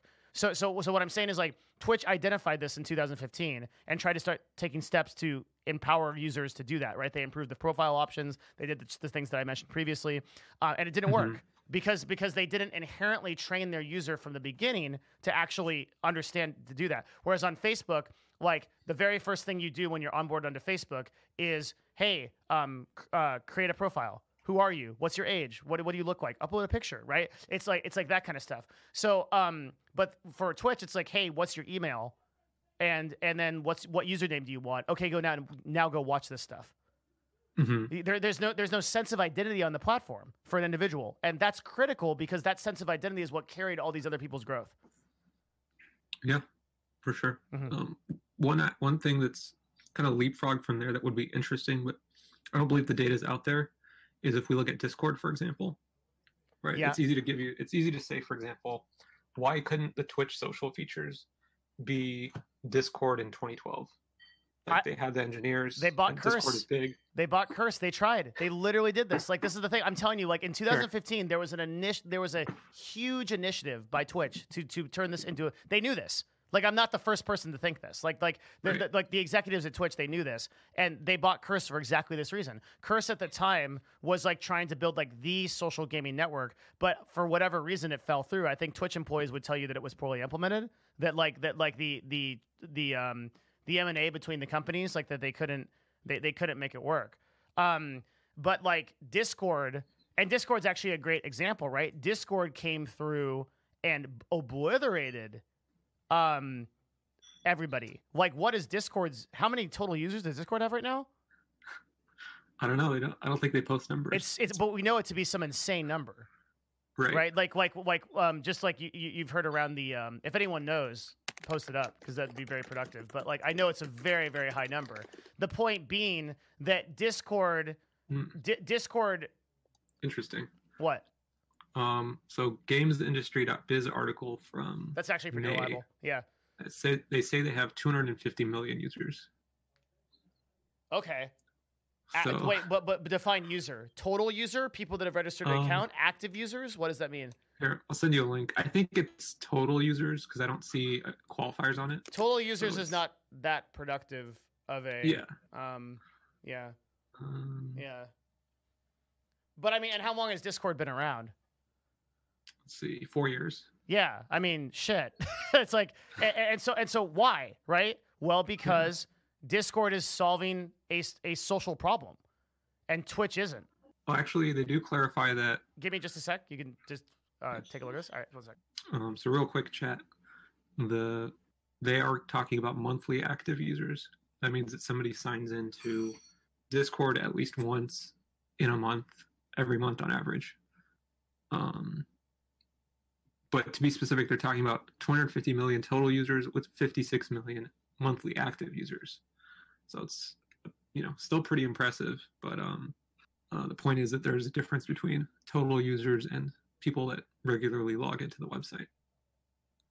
Um, let's see. Other questions in chat? Um, yep, only four years.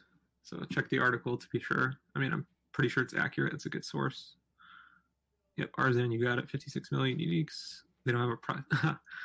um, I think Devin can probably talk about this, but um, Curse had a run of updates. It was really bad. Hmm. Discord covered it better.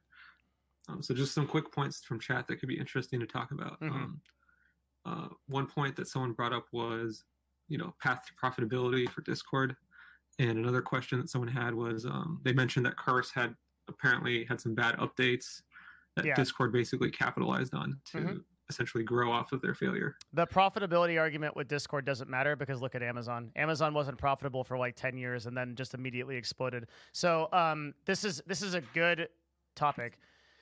As long as you have users, you can monetize them. The the biggest barrier to entry to monetizing a product is UA. It's user acquisition. So so once you have a user engaging with your platform, that's key. That's why the cost per acquisition of users is so high in tech. And the final issue for marketers in tech is acquiring users.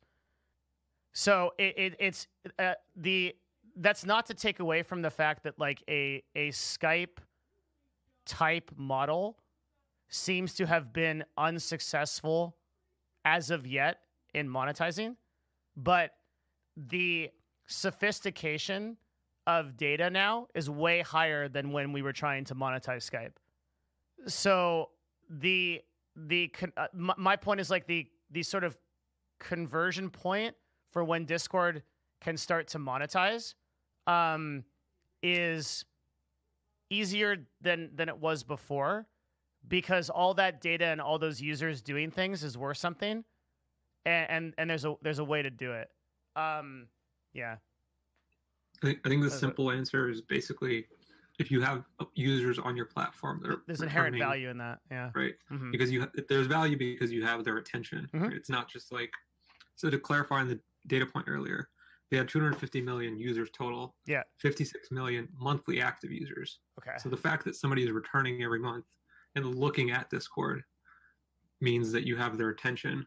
And any you know anybody can tell you that attention is kind of the currency of advertising and Mhm. essentially making money online. So the reason why Facebook makes a lot of money is people spend a lot of time on Facebook. They convert that time and attention into advertising. That's how Facebook makes money. Mhm. Um, the challenge I think that Discord might have is it's not obvious like what type of advertising or what type of monetization will eventually work. That, that's Yeah. why. Th- so the answer to this has been Yeah. done before, right? The sorry to interrupt, but like the literal answer is a CPM system, Be- because then the market determines for you what the wh- what's valuable. Sure. Yeah. I think w- Mhm. what I'm specifically talking about is, um, like, for example, if, if we have a site like Facebook or Google, you can try out different ways to display ads. You can put like a banner, you could do a search result ad based on the keyword someone types in. On Facebook, you can do demographic targeting and show it as part of the news feed. There isn't like an obvious place right now where Discord could show you an ad. Um, and, you know, there's probably people that work at Discord that have great ideas. But I think from a user perspective, if you suddenly saw an ad, where would you expect it to be? And is it somewhere where you could actually engage with it? I mean, ultimately, I think it will be a CPM system. Like you said, people will bid against each other Mm-hmm.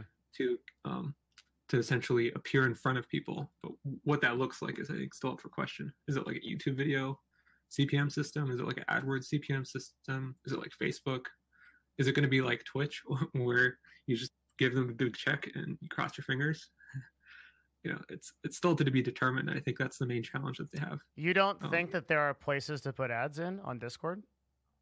Um, I definitely I think mean- there is. So so it could be like so most obnoxiously, right? It could be like one in every fifty messages could just pop up because Discord already does this. They send you like uh, admins notices, like uh, via um, spaces and chat. So if you're if you're in like a general chat 50 messages go by and it's an ad or 500 do, do, the, do whatever do whatever number you, you can do yeah um that that might be one another one might be um right right now on servers in the top left um there's like a really like big place to uh, top left or top right um there's a banner right now that is an ad. It says hi nitro subscriber. You get three months of X- xbox game pass and then claim and goes directly to a link. So there's there's tons of calls to action that a CPM system I think could be put into. Um, Reddit was able to implement ads pretty successfully without too much annoyance by just making the ad look like a Reddit post.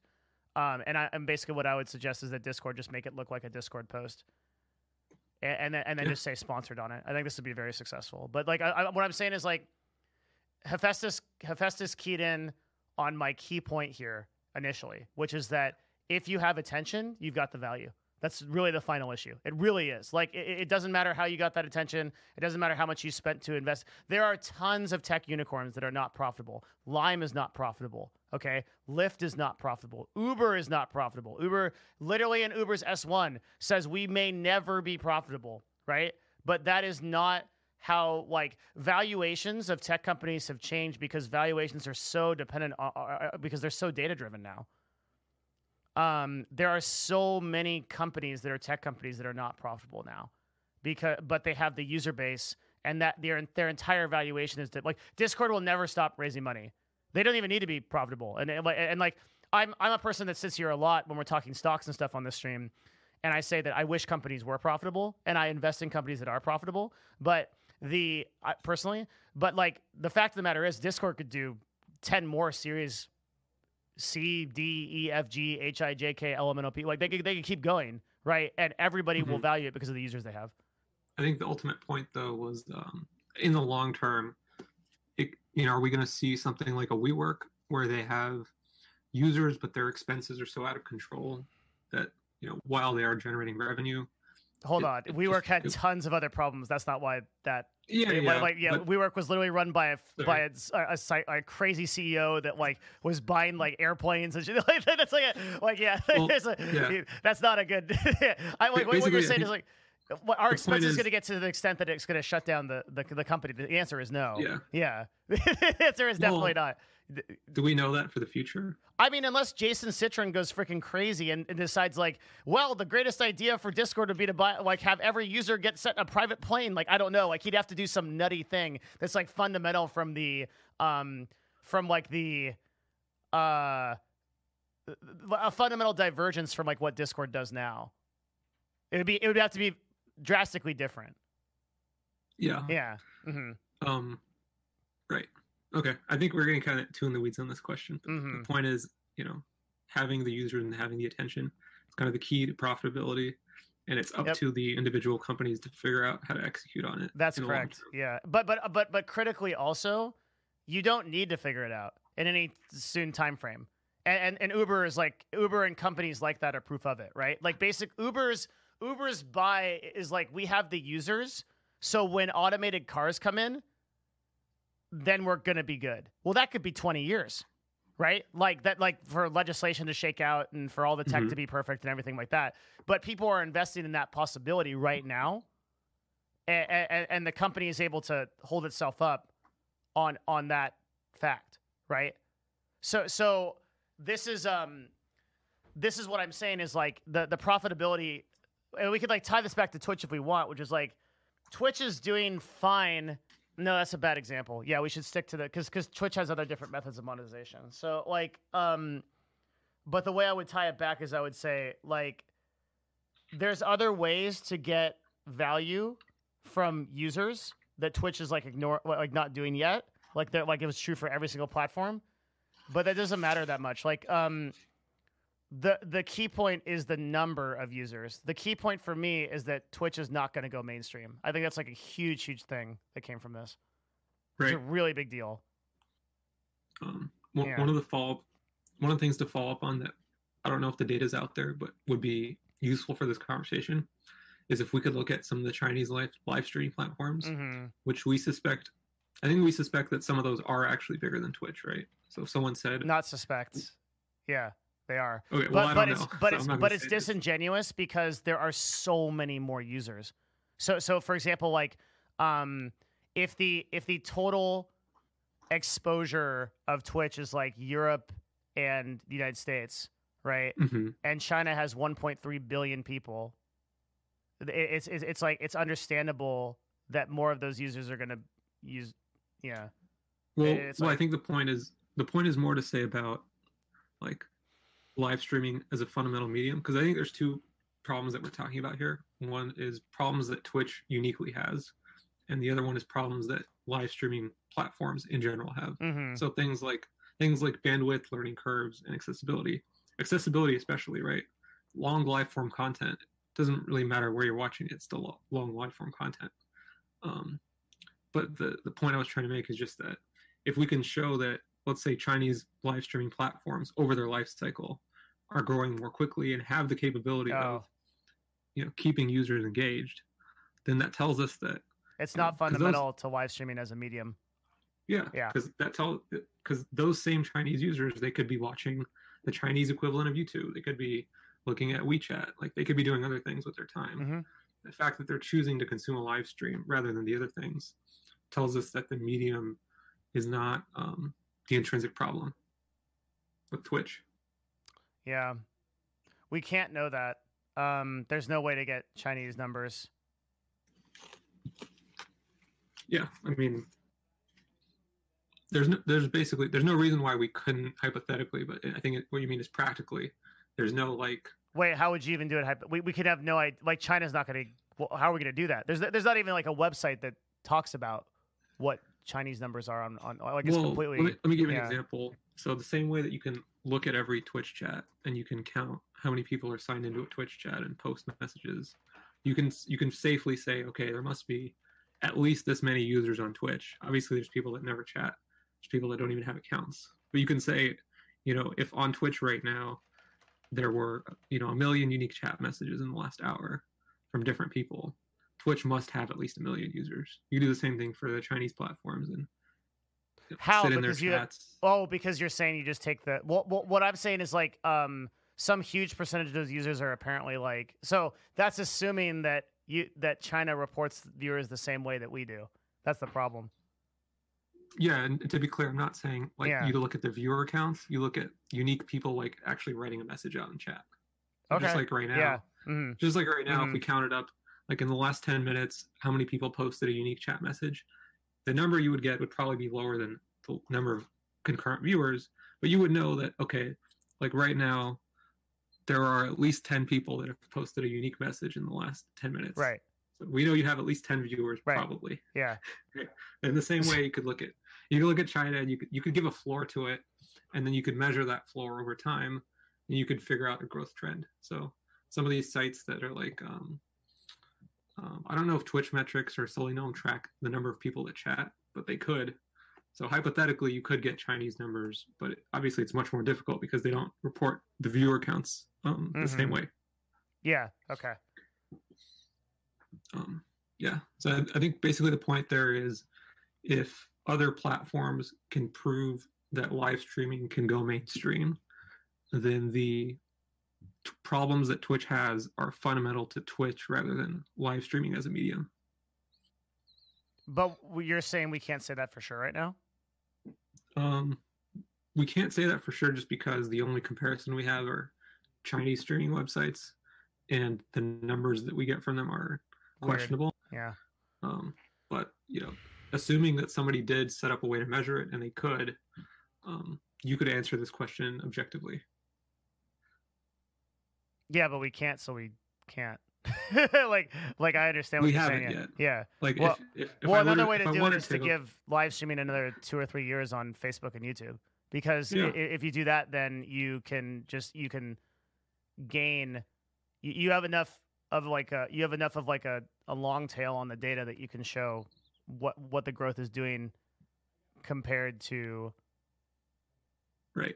yeah compared So, to Twitch. so basically, so like one of the things you could think about is if this time next year, let's say YouTube has twice the market share, they go from twenty to forty percent. hmm That tells you that they either a the amount of people watching live streams didn't grow at all and they still doubled. Or B, they brought in more people to watch live streams and probably more than doubled. And if they could double with the number of users that they have now, um, you know, are they outpacing Twitch in the same product lifecycle? Right. It's, I don't Yes. think it's hard to say. I have a problem with some of these platforms that are built on top of like YouTube and Facebook. Like you can't really make direct comparison for product lifecycle because they're feeding off the same user base that they already have with a new type of content. Um, but it's safe to say insofar as a live streaming well well in a way you can because like first like like one argument there is like a user is a user and the second argument is that um let's say that it, we would still consider a person that's watching a YouTube video but doesn't watch live streams as non-endemic. So so so converting a person because they're they're just not endemic, they're not naturally watching live streams. So once they do go watch live streams, they become endemic. So like if they're it, it, it- like it might be easier to convert them because that user exists on that platform already. It is easier, but I don't think that necessarily discounts like the value of that growth. Do you see what I'm saying? Um, I, I would argue the, the only reason it does this, it could discount it, is Mhm. because how did that person run across a live stream? Was it because YouTube decided to show it to them, and they have a lot of people? It doesn't matter YouTube? because at one like at some point before that user would not have consumed the live stream, and now they will. So you've converted a user irregardless. Um, I think that's true for, if we think about live streaming as a medium. But what I'm talking about is Twitch doesn't really have the same opportunity to present live streams to people that have never considered watching one in the same way that Facebook or YouTube does. Like they have to go out and Just because Like, they already live on the themselves in front platform, like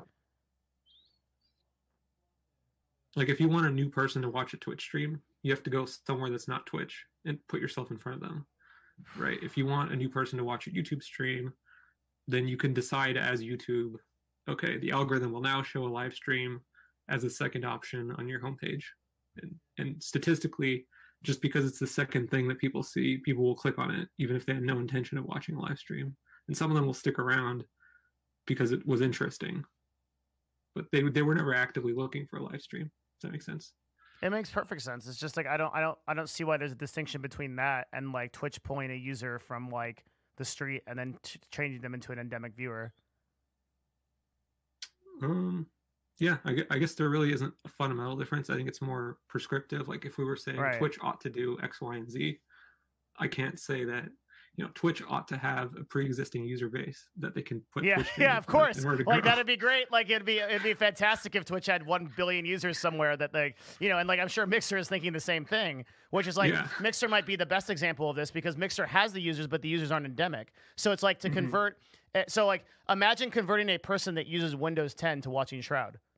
You have all the ability to call to action, right? You own the platform. You own Microsoft. You you you, you own Windows. But Mhm. how are you, but if you put if we right now sent a message to everybody that uses Windows 10 that said, "Hey, Shroud is live," which Microsoft in theory has the power to do, right? Like it would not work. It would like the vast majority of people would not convert on it. And, and, and so, so, so that's so. Mixer has the exact same problem that Twitch does. It's like if Mixer wants to bring in a new user, there's not an existing user base to, to, to activate on that. Mhm. hmm Yeah. Yeah. Okay. Yeah. So, So so the, the think, um, yeah, the problem of conversion with endemics is the same. That's yeah. Yeah. So take a step back, and we're kind of running against uh, my hard stop. Okay. Um, I think we've kind of identified some key data points that indicate why Twitch isn't growing as quickly as it should. Yep.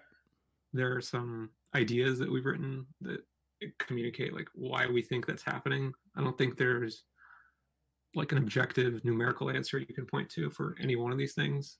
Um, besides really bandwidth, I think is pretty objective. Like, Yeah, me too. If they fix this problem, then more people will watch. Period. Like Mhm. no one will really disagree with this.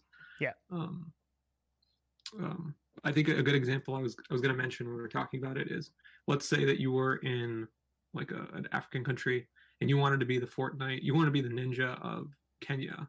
hmm Like you, even if you were the best Fortnite player in Kenya and you spoke the, I think they actually speak English, but let's say they had a different language, um, and if you spoke that language and you streamed, like you just even if people wanted to watch you, they just couldn't. They can't. Yeah.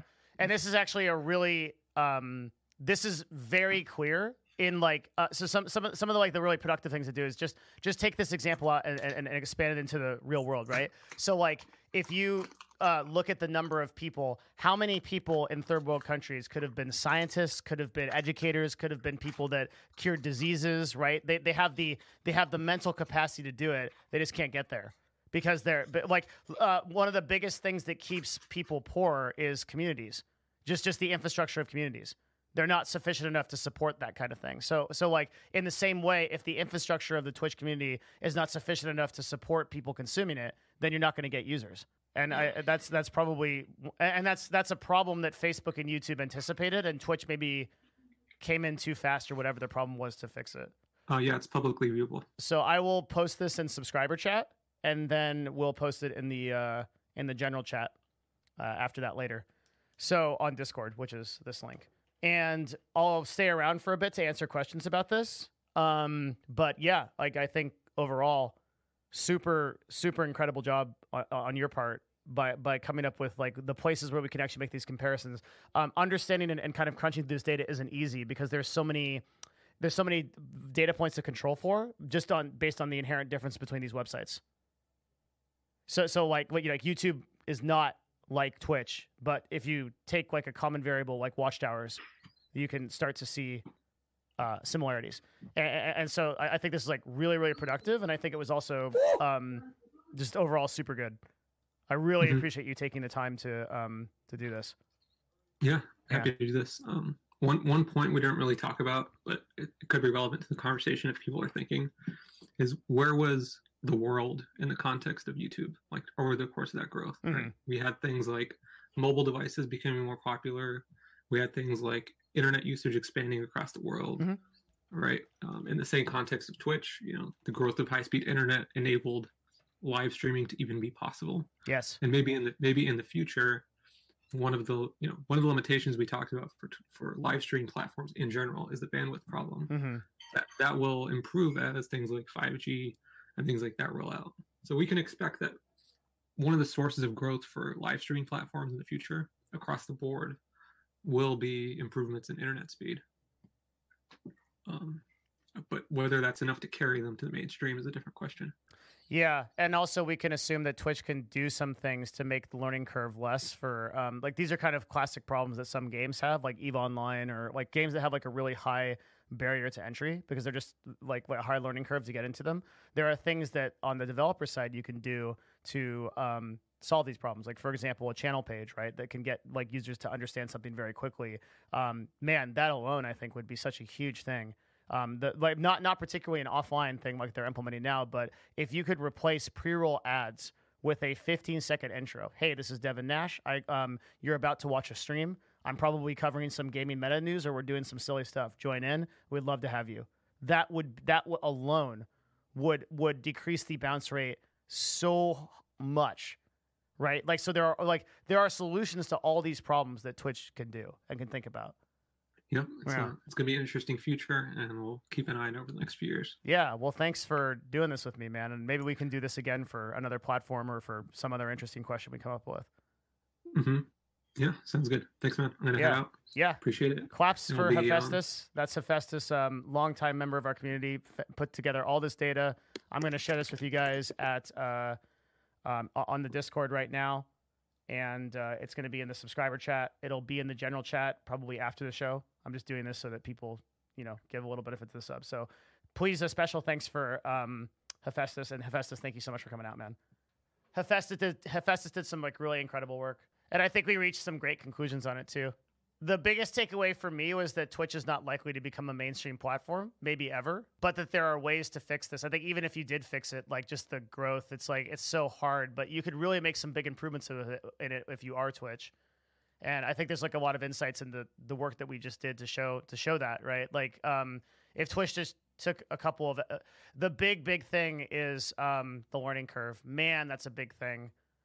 That's a huge thing. If um if that intro video would fix so much. And and the reason why I'm like so passionate about this is just I just remember when I was doing e-commerce, I would set up websites and I'd make a small change to the website and the bounce rate would like decrease like 15% or increase like 15%. And when I say bounce rate, what I mean is like a person coming onto the website and leaving after like five or 10 seconds. Like, I, I can't imagine how valuable it would be for somebody to click my stream and I'm like, hey guys, this is Devin Nash. What's up? You're on my stream for the first time. I'm super happy you're here. I talk about gaming meta stuff. So we talk about everything to do with the gaming industry, with business and self improvement. I would love for you to be here. I have this Discord. Um, come check us out. We're probably talking right now about something that has to do with um, with the industry, or we might be just talking about something silly. But come in and say hi, like something like that. So powerful, so so powerful. It'd be absolutely amazing to get somebody introduced rather than somebody coming in and like having to do so much work to uptake into like what this is.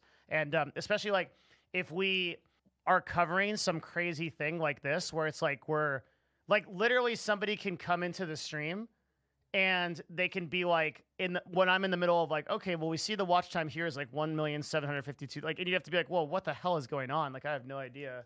That'd be so so so valuable. So there are like big cultural updates that Twitch could do to fix this.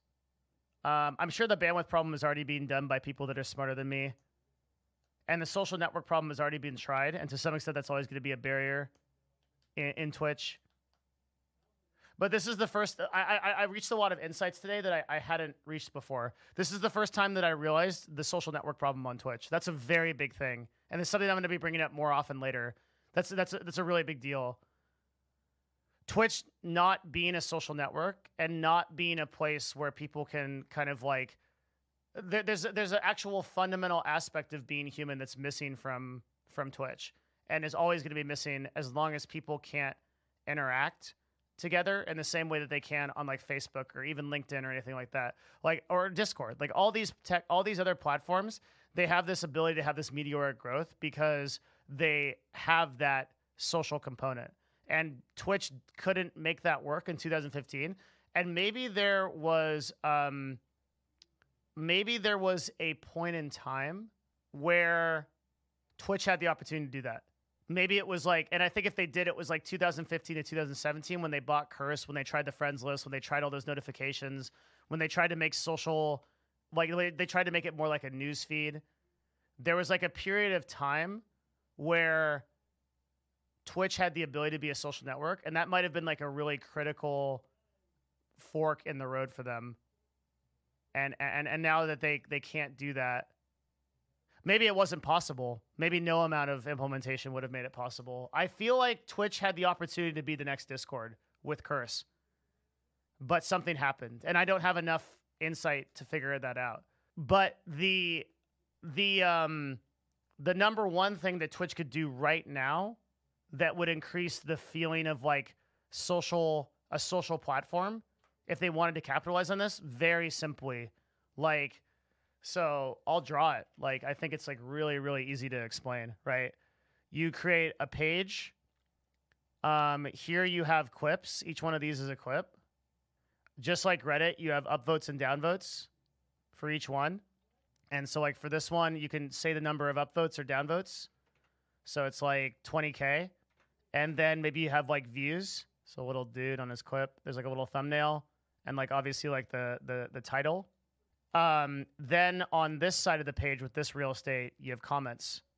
So when you click on a clip here, you get a list of comments that people can post. Yeah, people are saying it's literally LSF. That's right. Yes. Yeah, it is. Like, so you post comments here about the clips. And so now you just make this twitch.tv slash clips, right? So these get automatically submitted. People upvote them based on what, uh, or downvote them based on like, you know, th- what they like. And then you see interactive comments that everybody can post on. And it's already from their Twitch accounts. And then there's an option like you could even put a, a call to action, which is like follow the streamer, like right here, for example, or something like this and you would do everything. You'd increase the amount of time that a user is on the website. Simultaneously, you would increase the discoverability of smaller streamers. You would do it completely endemic to the platform, so the conversion would be a lot higher than Reddit is.